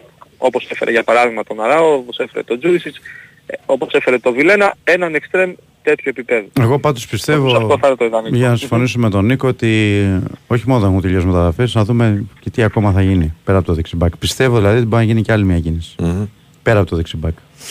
Για πού, Τάσο? Θα δούμε. Μπροστά βλέπω κι εγώ. Γιατί ξέρεις, τα χαφ πλέον έχεις γεμίσει με τόσους παίκτες που έχεις. Έτσι. Εκεί μάλλον πρέπει να φύγει και κάποιος. Π.χ. ο Τσόκαη τώρα που θα βρει θέση. Λέμε τώρα έτσι. Με αυτούς τους παίκτες που έχεις. Εδώ ο Ζέκα έχει έρθει και δύσκολα θα παίζει έτσι όπως είναι τα πράγματα. Οπότε εκεί είσαι γεμάτος. Τα εξτρέμ συμφωνώ. Πολύ κουβέντα γίνεται για τον επιθετικό. Η γνωστή κουβέντα, Νίκο μου, ξέρεις πολύ καλά τι εννοώ. Εντάξει, εκεί είναι μια απόφαση προπονητή, τον Σπόρα να τον στηρίξει. Δεν νομίζω ότι υπάρχει κάτι άλλο στο κομμάτι αυτό και μην ξεχνάμε ότι δεν πρέπει, δηλαδή εγώ αυτό ξέρεις τι γίνεται, δεν πρέπει ανάλογα το παιχνίδι ή να λέμε ή να μην λέμε. Ο συγκεκριμένος ποδοσφαιριστής έκανε στα μάτς με την Ντνίπρο ουσιαστικά για 3 γκολ και έδωσε στην ομάδα την πρόκριση. Έτσι δεν είναι? Λοιπόν, μαζί με τον Ιωαννίδη έχουν κάνει ένα δίδυμο το οποίο ο ένας ανταγωνίζεται τον άλλο και το όφελος του Παναθηναϊκού είναι σημαντικό. Έχει πάρει γκολ από τα φόρτου που το έχουν δώσει 2 προκρίσεις. Αυτή είναι η πραγματικότητα. Και ο Ιωαννίδης έχει δώσει την πρόκριση στην Μασσαλία με το πέναλτι που έβαλε και είχε συμμετοχή στο άλλο πέναλτι. Ο Ιωαννίδης έκανε την πάσα στον Μπερνάρ στο πρώτο με Μασσέιγ. Ο Σπόραρ έχει κάνει τα 3 γκολ με την Ντνίπρο. Καταλαβαίνω και το σκεπτικό του Γιοβάνοβιτς ότι όταν σου βάλει τόσο καθοριστική τα φόρ σου, τι να κάνω, γιατί να τον αλλάξω. Γιατί να τον αλλάξω, έτσι. Τη δέχομαι την κουβέντα. Πάμε να κάνουμε οποιαδήποτε κουβέντα. Δεν λέτε ότι θα μπορούσε ο Παναθηναϊκός από τη στιγμή που ανεβαίνει επίπεδο να έχει ένα πολύ καλύτερο φόρο. Φυσικά και υπάρχουν καλύτεροι φόροι, δεν το συζητάω. Και πολύ καλύτεροι φόροι. Αλλά από εκεί πέρα λέμε ποιο είναι το σκεπτικό. Οπότε και εγώ εκεί μεσοεπιθετικά βλέπω, επιθετικά μάλλον, μήπως γίνει μια μεταγραφή. Okay. Δεν θέλω να πω κάτι για το θέμα του επιθετικού. Νομίζω δεν έχει και νόημα. Δηλαδή, ξέρεις, όταν κάποια στιγμή σε αυτή τη χώρα φτάνουμε σε ένα επίπεδο να βάζει ένας παίχτης 3 γκολ. Να καθαρίζει μία πρόκληση και πάλι ένα κομμάτι του κόσμου να τον βρίζει. Ξέρεις, από ένα σημείο και μετά λες, οκ, αυτή είναι η άποψη. Ο καθένας μπορεί να έχει την άποψή του. Δημοκρατία έχουμε. Στο τέλος αυτό που μετράει είναι η άποψη του Γιοβάνοβιτς. Αυτός ξέρει, αυτός είναι ο προπονητής της ομάδας. Αυτή τη στιγμή κρίνει ότι δεν χρειάζεται άλλο σεντερφόρ. Οπότε, οκ, να δούμε αν θα αλλάξει κάτι μέχρι το τέλος του μήνα. Αλλά όπως είπε πολύ σωστά και ο Τάσος, ένας σεντερφόρ έβαλε 3 γκολ στο πρώτο ζευγάρι. Ο άλλος είχε 2 υπερκαθοριστικές επαφές στα παιχνίδια με τη Μαρσέιγ. 3, την ασίστ στον Μπερνάρ, το πέναλτι στο 97 και το πέρασε η διαδικασία των πέναλτι. Ξέρω εγώ, έχει και Παναθηναϊκός σύντο το Γερεμέγεφ. Βέβαια είναι μια άλλη συζήτηση αυτή που λες και εσύ ότι το τέλειο ποιο θα ήταν να πάρει ο Παναθηναϊκός, ας πούμε, έναν επιθετικό σαν ποιον, ας πούμε. Τώρα, το Σουσέι τον Μπέρκ. Καλά, εντάξει. Ωραίο είναι να το συζητάμε μεταξύ μας, μπορεί και κάποιοι από εμάς να το θέλαμε κιόλας, αλλά παιδιά στο τέλος της ημέρας αυτός που αποφασίζει είναι ο Ιβάν, ο άνθρωπος ο οποίος αναμόρφωσε τον Παναθηναϊκό, τον ανέστησε, τον έχει φτάσει μέχρι εδώ που είναι, οπότε ας το έχουμε και λίγο παραπάνω εμπιστοσύνη, θα έλεγα εγώ. Ωραία. Και Νίκο, μας ευχαριστούμε πάρα πολύ.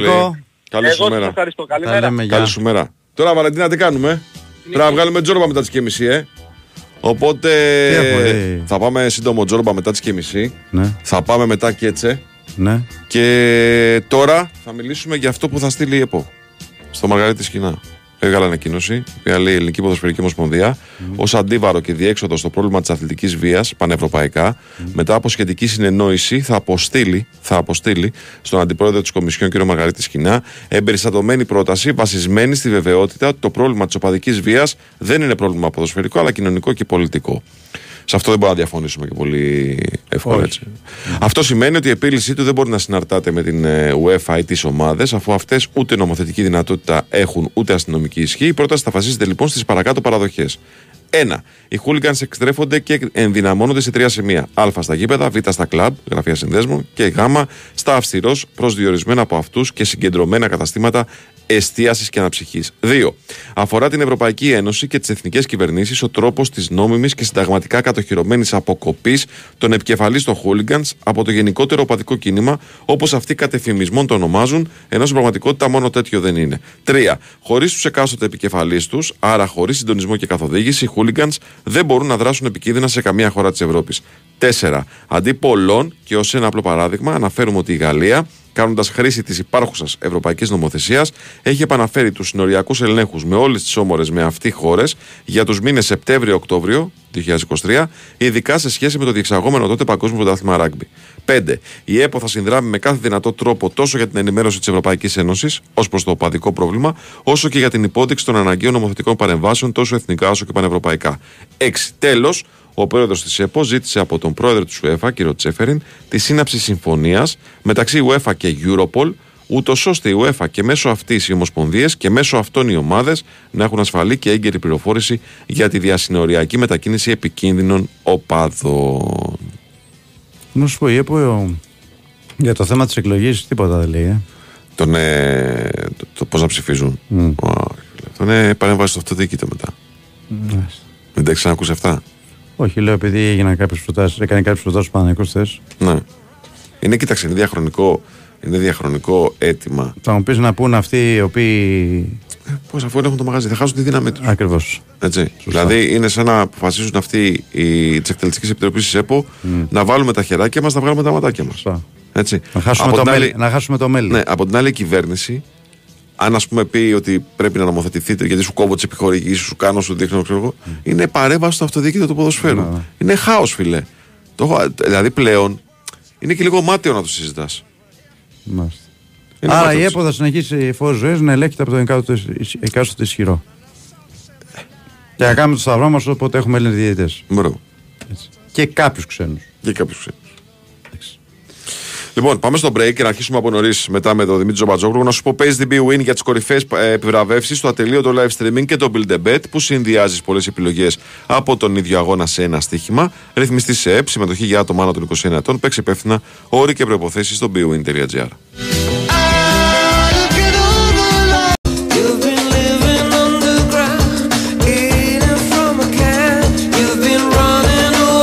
Εδώ είμαστε, επιστρέψαμε. bwin Sport FM 94,6. Πρεσάρισμα, τελευταίο ημίωρο της σημερινής εκπομπής με Τάσο Νικολογιάννη και Βάιο Τσούτσικα. Νέαρχος Κυριαζόπουλος στα πλατό, Βαλαντίνα Νικολακοπούλου στην οργάνωση παραγωγής εκπομπής και Δημήτρη Τζομπατζόγλου για το εντός έδρας παιχνίδι της εβδομάδας που είναι αυτό του ΠΑΟΚ με τη Hajduk. Καλημέρα σας, κύριε Δημήτρη. Γεια σας, Δημήτρη, καλημέρα.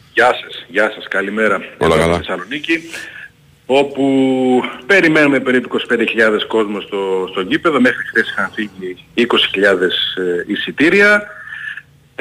Με πολλά μηνύματα για πολύ προσεκτικές κινήσεις, να μην ανάψει πυρσός, καπνογό, να μην πέσει κροτίδα, να μην έχουμε λέιζερ, πολύ αυστηρές προειδοποίησεις για πιθανή τιμωρία της Τούμπας και άντε να δούμε.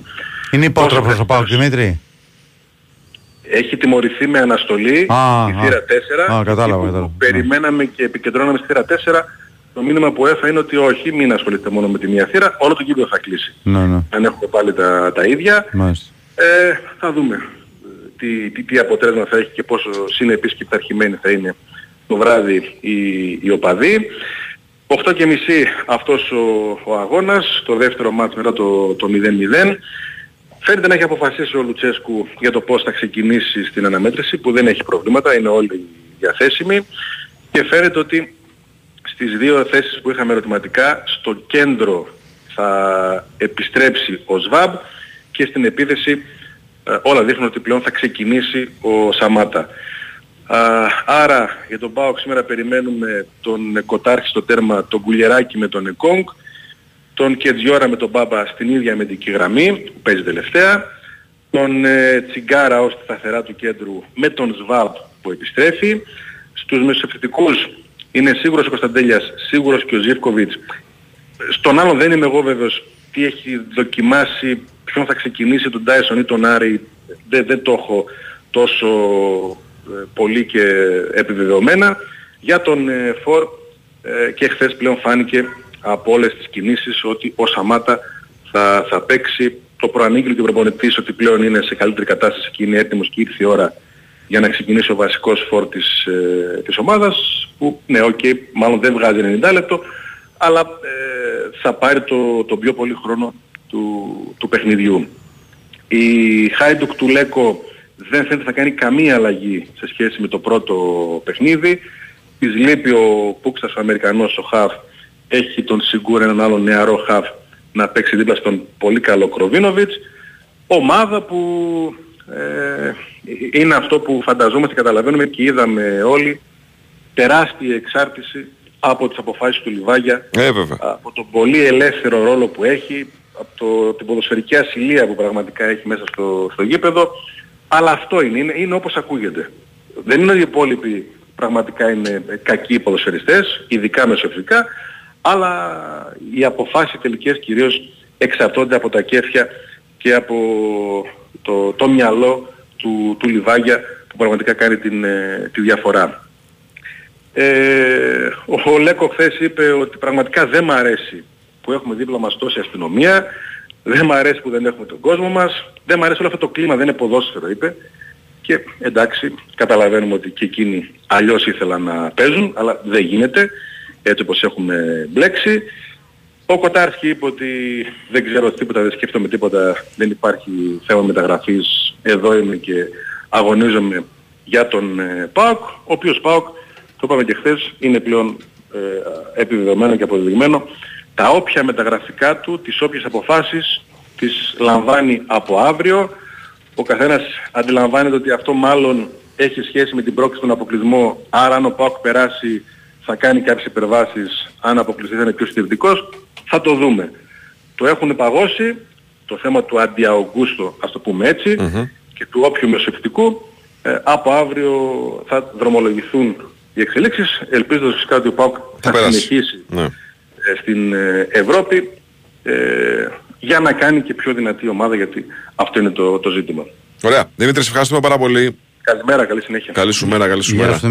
Περιμένοντας Κώστα Κετζετζόγλου για το δεύτερο ευρωπαϊκό εντός έδρας παιχνίδι της εβδομάδας, διότι είναι και αυτό το οποίο θα γίνει το Σάββατο ανάμεσα στην ΑΕΚ και την Ντινάμό Ζάγκρεπ, διότι ξεκινάει το πρωτάθλημα, αλλά έχουμε και παιχνίδι ευρωπαϊκό, την πρώτη αγωνιστική, εμβόλυμα μέσα στην πρώτη αγωνιστική του ελληνικού πρωταθλήματος. Αύριο αρχίζει το πρωτάθλημα, Παρασκευούλα, με Βόλο Λαμία.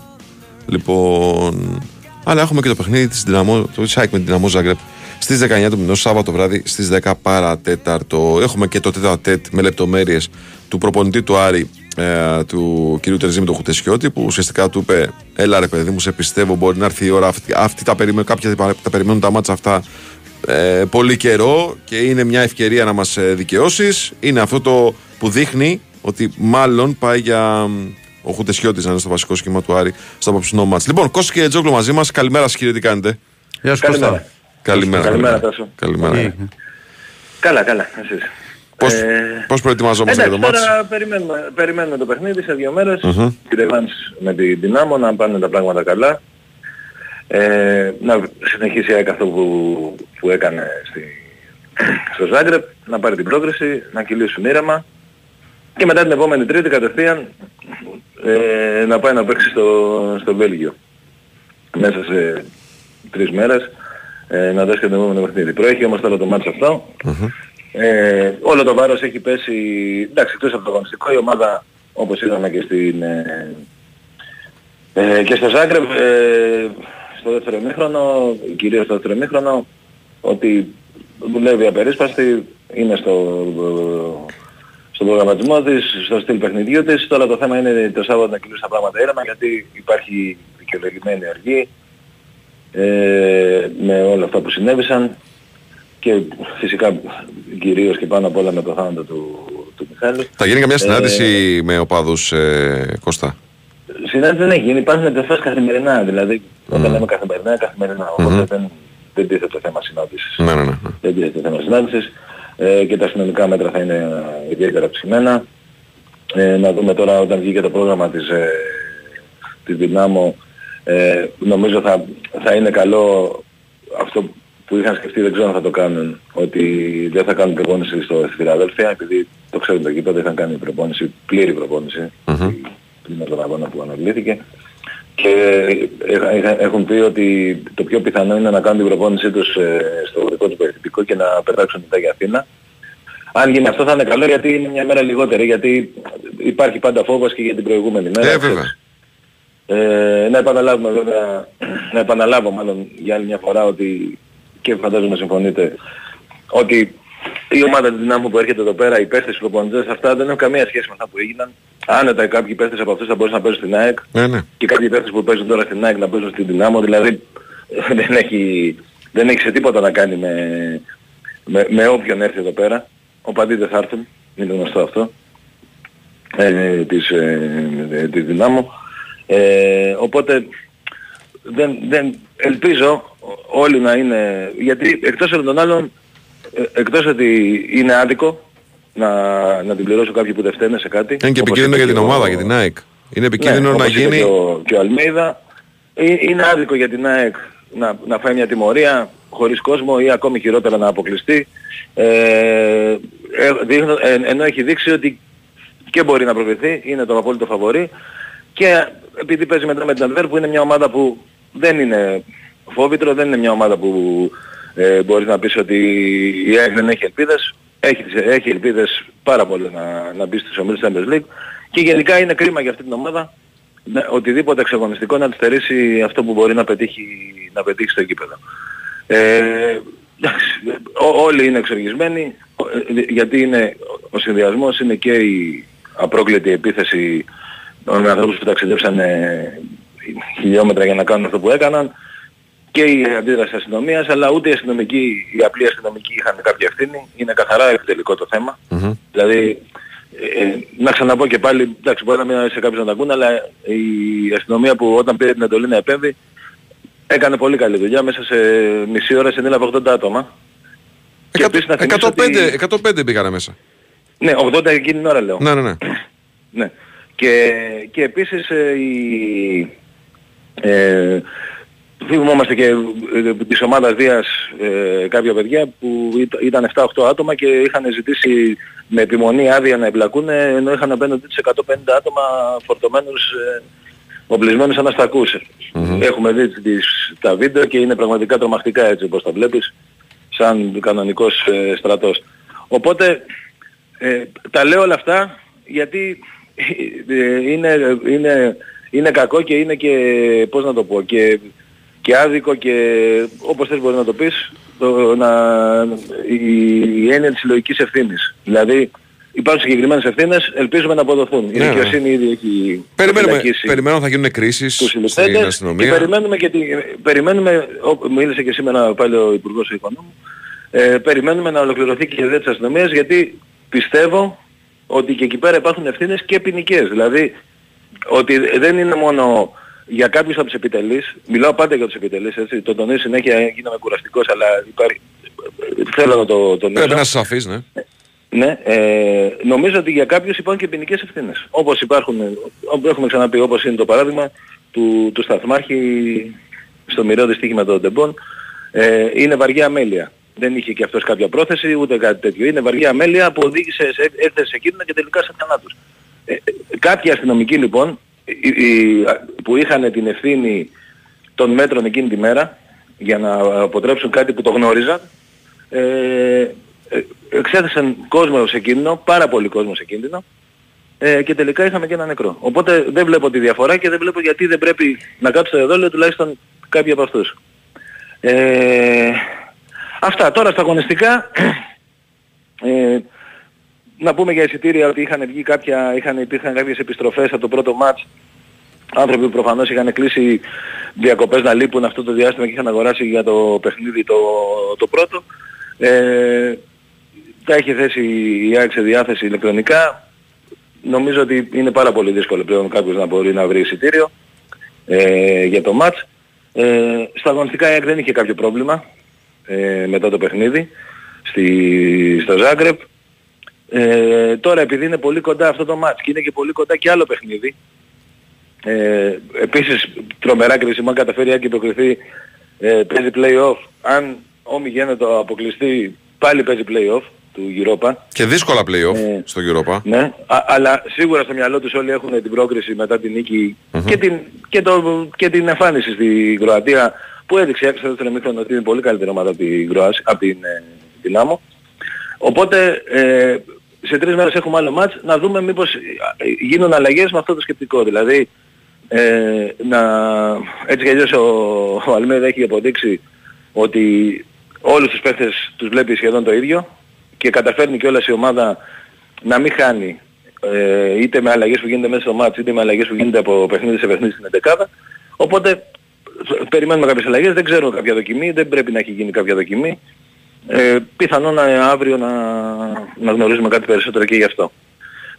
Σάββατο 10 παρατάρτο να θυμίσω αγώνας και αναμένουμε. Απλά να πω στον Κώστα ότι όλη αυτή η κατάσταση, ναι, την οποία πολύ σωστά βάζεις μπροστά και την έβαλε και ο Αλμέιδα μπροστά μετά το τέλος του παιχνιδιού, έτσι, γιατί προφανώς αυτό έχουν στο μυαλό τους οι άνθρωποι της ομάδας, δεν επηρεάζει αγωνιστικά την ΑΕΚ. Αυτό είναι το μόνο καλό της υπόθεσης. Φάνηκε δηλαδή στην Κροατία, ναι, ότι δεν επηρεάστηκε αγωνιστικά η ΑΕΚ. Και τέλος πάντων δεν ήταν ικανή να την επηρεάσει αρκετά αυτή η κατάσταση. Έτσι.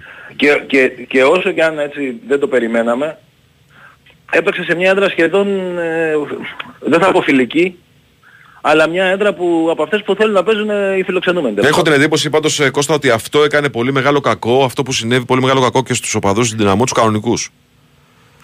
Σίγουρα. Τους έδιωξαν το γήπεδο δηλαδή. Σίγουρα. Έτσι. Και τους έδιωξε και υπήρχε μια παγωμάρα. Δηλαδή είναι δεδομένο αυτό. Ναι. Ωραία. Σάββατο βραδάκι, φίλε, Σάββατο βραδάκι, κουντάσε τον Άκη. Έλα. Εντάξει. Να αλλάξουμε την κουβέντα. Έλα, καλώς σου. Έχουμε χρόνο. Καλή σου μέρα, φίλε. Καλή σου μέρα. Έλα, καλή σου μέρα. Κοίταξε, και για την ΑΕΚ και για τον ΠΑΟΚ και για τον Ολυμπιακό, το δύσκολο είναι αυτό. Αυτές τις εβδομάδες. Ο ΠΑΟΚ μετά παίζει με Rózsenborg και Hearts. Δεν είναι το ίδιο με τη Hajduk. Έτσι, ναι. Δεν είναι Rózsenborg εκεί που θυμόμαστε. Οι πολύ καλοί. Ο Ολυμπιακός παίζει με την Čukarički. Οκ. Δηλαδή, γιατί να είναι πρόβλημα για τον Ολυμπιακό Čukarički. Και η ΑΕΚ παίζει με την Antwerp. Θα μου πεις, εντάξει, πρωταθλήτρια Βελγίου, αλλά δεν είναι ομάδα επίπεδου που να μπορεί να τρομάξει την ΑΕΚ. Αυτή τη βδομάδα είναι το δύσκολο το πολύ. Λοιπόν, Χρήστο Τυρακόπουλος είναι μαζί μας. Καλημέρα σας, κύριε, τι κάνετε. Γεια σας, Χρήστο. Καλημέρα, τι κάνετε. Καλημέρα. Πώς είσαι, ρωτάσου. Καλά, Χρήστο μου, καλά, μια χαρά. Τίποτα, μια βάλτσα στο χέρι είναι. Μας έχει αφήσει εδώ πέρα παραμένοντες. Παραμένοντες. Τα θυμάται Χρήστο αυτά, τα έχουμε περάσει. Τα έχουμε περάσει. Έχουμε κάνει δεκάδες ταξίδια μας. Θυμήθηκα τα παλιά, να ξέρεις, στη Μασσαλία, διότι καταρχάς στο γήπεδο εντυπωσιακό, απίστευτα εντυπωσιακό. Απλά είχαμε να το ζήσουμε χρόνια αυτό, να πάει σε μια πολύ δύσκολη έδρα Παναθηναϊκός και να ανταποκριθεί, και θυμήθηκα κάτι το παλιά. Νομίζω, κοίτα, από τις 2 νίκες με τη Ρώμα. Ναι, από τότε έχει να κάνει τέτοια πρόκληση Παναθηναϊκός. Γιατί μετά, όποια πρόκληση μπορεί να ήρθε, ήρθε με την πρώτη, ναι, όχι, καμία σχέση. Με κάποια, δεν θυμάμαι τώρα. Το 10, αυτό που είπες, το 10. Το 13 χρόνια. Και υπό τέτοιες συνθήκες, σε ένα μάτς δηλαδή καλοκαιρινό, υψηλής έντασης, ποιότητας, να πλάτη στον τοίχο, να πάει παράταση, να πάρει στο πέναλτι τελευταίο λεπτό, Ιωαννίδης κρύο αίμα, το μεταξύ πέναλτι τέλειο και ίδιο ακριβώς μετά. Νομίζω ότι από εκείνη την πρόκληση με τη Βίζλα που πήγε στην παράταση το καλοκαίρι, το Μαλιζάνι, πότε είναι αυτό το 5. Έχεις δίκιο, ναι. Είναι 18 χρόνια, εντάξει, πολλά χρόνια. Λοιπόν, τώρα,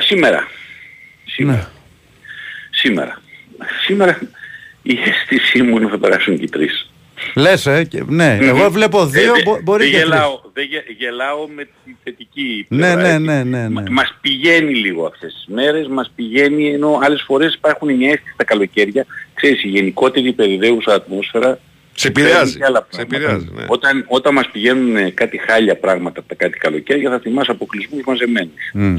Το ίδια βραδιά, ας πούμε, η ΑΕΚ με τη Βελέζ, ο Άρης με την Αστάνα, εδώ έχει μια αίσθηση γενικώς καλή το πράγμα. Ο Ολυμπιακός περασπίζεται μια νίκη, έστω και με το 1-0, αλλά έχει και την ποιότητα και την εμπειρία αρκετή από τους παίκτες του να διαχειριστούν ένα τέτοιο μάτς. Ο ΠΑΟΚ θα έχει τη Τούμπα μαζί του, ελπίζω να είναι ψύχρεμα όλα και να αντιμετωπίσει μια ομάδα που είναι πολύ καλή, που είναι η Hajduk, αλλά στον ΠΑΟΚ έχω εμπιστοσύνη στα πιτσιρίκια του. Δηλαδή τα πιτσιρίκια του ΠΑΟΚ κάπου με αυτή τη, ξέρεις, της ηλικίας, ο Κωνσταντέλιας είναι ίσως ένα κλικ παραπάνω, αλλά πιστεύω ότι ο ΠΑΟΚ θα το διαχειριστεί. Και ο Άρης είναι στο Βουκουρέστι. Αν το μάτς του ήταν, ας πούμε, αν ήταν όλα τα πράγματα φυσιολογικά και έπρεπε να πάει στην Ουκρανία να παίξει με την Δύναμο, θα ήταν πολύ διαφορετικά. Εδώ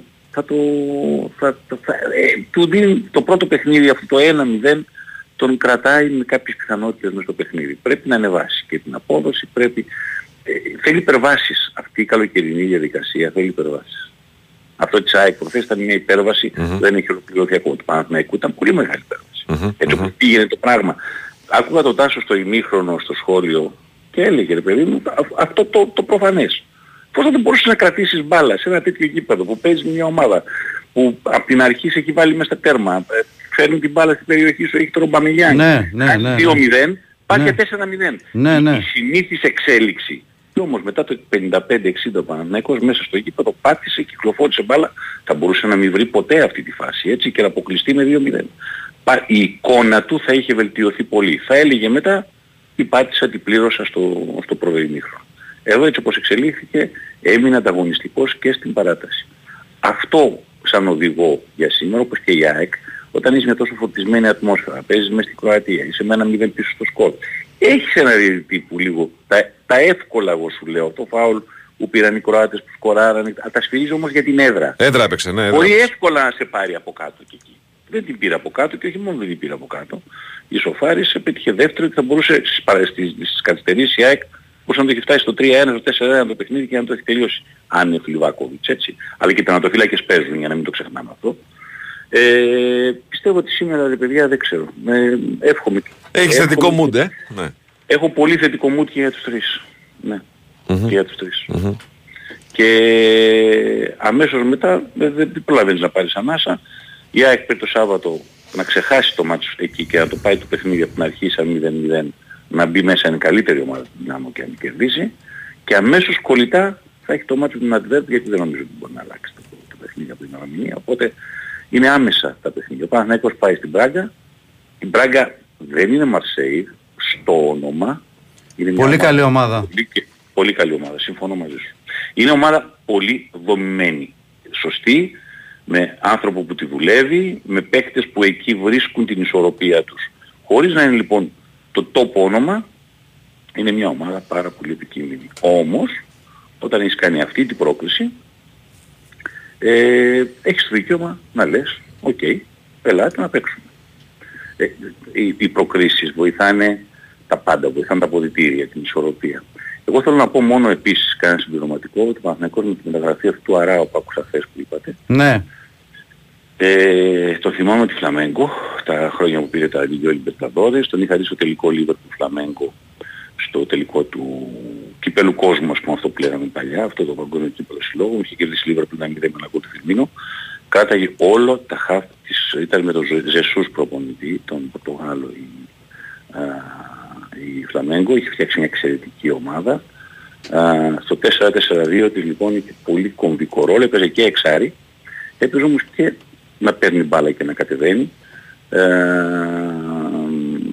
Στην Φλαμέγκο βλέπω που στατιστικά έχει παίξει και κάποια παιχνίδια σαν κεντρικός αμυντικός. Δεν μου κάνει εντύπωση, γιατί θα σας πω γιατί. Έχει καλή αλτικότητα και έχει καλή αίσθηση με την μπάλα στα πόδια. Θεωρώ ότι Τον πήρε στη Φενέρ ο Ζεσούς. Ναι, ναι. Οι αριθμοί του στη Φενέρ επίσης είναι πάρα πολλά παιχνίδια. Δείχνει γενικώς ότι έχει πολλά μάτς στην καριέρα του. Ότι δεν έχει τραυματισμούς αυτούς που σε αφήνουν μεγάλα διαστήματα. Όλοι οι παίκτες πάντα θα πάτσεις κάτι, θα λείψεις 2 εβδομάδες. Αυτό είναι άλλο θέμα. Νομίζω ότι ο Παναθηναϊκός για τα... δεν ξέρω ούτε τι χρήματα δίνει το οτιδήποτε. Υποθέτω τα βγάζει από το... τα 5 και εκατομμύρια που παίρνει τώρα άλλο ένα έξτρα γύρω από την Μαρσέη.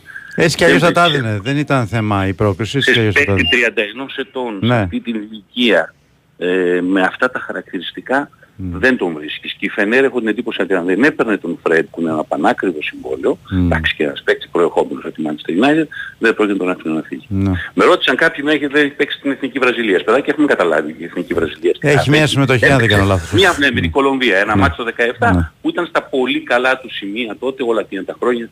Με τη Φλαμέγκο πήρε 2 Λιμπερταδόρες, πήρε Σουνταμερικάνα, υπερπρωταθλητής Λατινικής Αμερικής, συγγνώμη δηλαδή για το ελληνικό ποδόσφαιρο, έτσι δεν θα τους δείσουμε και τα ρέστα που δεν έχει παίξει στην Εθνική Βραζιλία. Νομίζω ότι είναι μια πολύ καλή μεταγραφή. Ναι. Αυτά. Ωραία. Χριστό μου, σε ευχαριστούμε πάρα πολύ. Λοιπόν, πολύ καλή μεταγραφή, φίλε, έκανε και έξω το μπάσκετ. Ακόμα μία. Έχουμε οριστική, έχουμε ανακοίνωση. Λοιπόν, Jason Randall. 30 χρονών. Jason Randall, 1,88. Ταβάνια από παντού. Αυτό είναι δικό μου, δεν είναι της ανακοίνωσης της ΑΕΚ. Έτσι, ένας παίκτης ο οποίος είναι πολύ καλός, πάρα πολύ καλός, με πολύ μεγάλη εμπειρία στην NBA. Οπότε λοιπόν η ΑΕΚ αρχίζει και γίνεται πάρα πολύ έτσι ενδιαφέρουσα στο να την παρακολουθήσει κάποιος. Λοιπόν, Τζόρνταν Μακρέι, Μιντάουκας Κουσμίσκας, Μπεν Μάκλεμορ, Εμφιόντου Καμπεγγέλε, Λάξτον Χολ, Τζάστιν Τίλμαν, Γιάννης Κουζέλογλου, Όμηρος Νετζίπογλου, Ζωής Καράμπελας, Μανώλης Χατζηδάκης. Αυτοί είναι οι παίκτες που είναι η 10η μεταγραφική κίνηση της ΑΕΚ, ο Ράντλ. Μάλιστα. Πολύ, πολύ ενεργή. Λοιπόν, κύριε Τασό, ήταν ο Τάσος Νικολογιάννης. Ήταν ο Βάιος Τσούτσικας. Ήταν ο Νέος Χιαζόπουλος στη δεύτερη ώρα. Την πρώτη ώρα ήταν ο Πάνος Ρήλος στα πλατό. Ήταν η Βαλαντίνα Καλοκοπούλου στην οργάνωση παραγωγής της εκπομπής. Ακολουθεί δελτίο ειδήσεων και μετά Διονύσης Καπάτος για το επόμενο 2ωρο ενημέρωση συνέχεια εδώ στον bwin Sport FM 1,6. Γεια σας. Καλή συνέχεια στην ακρόαση.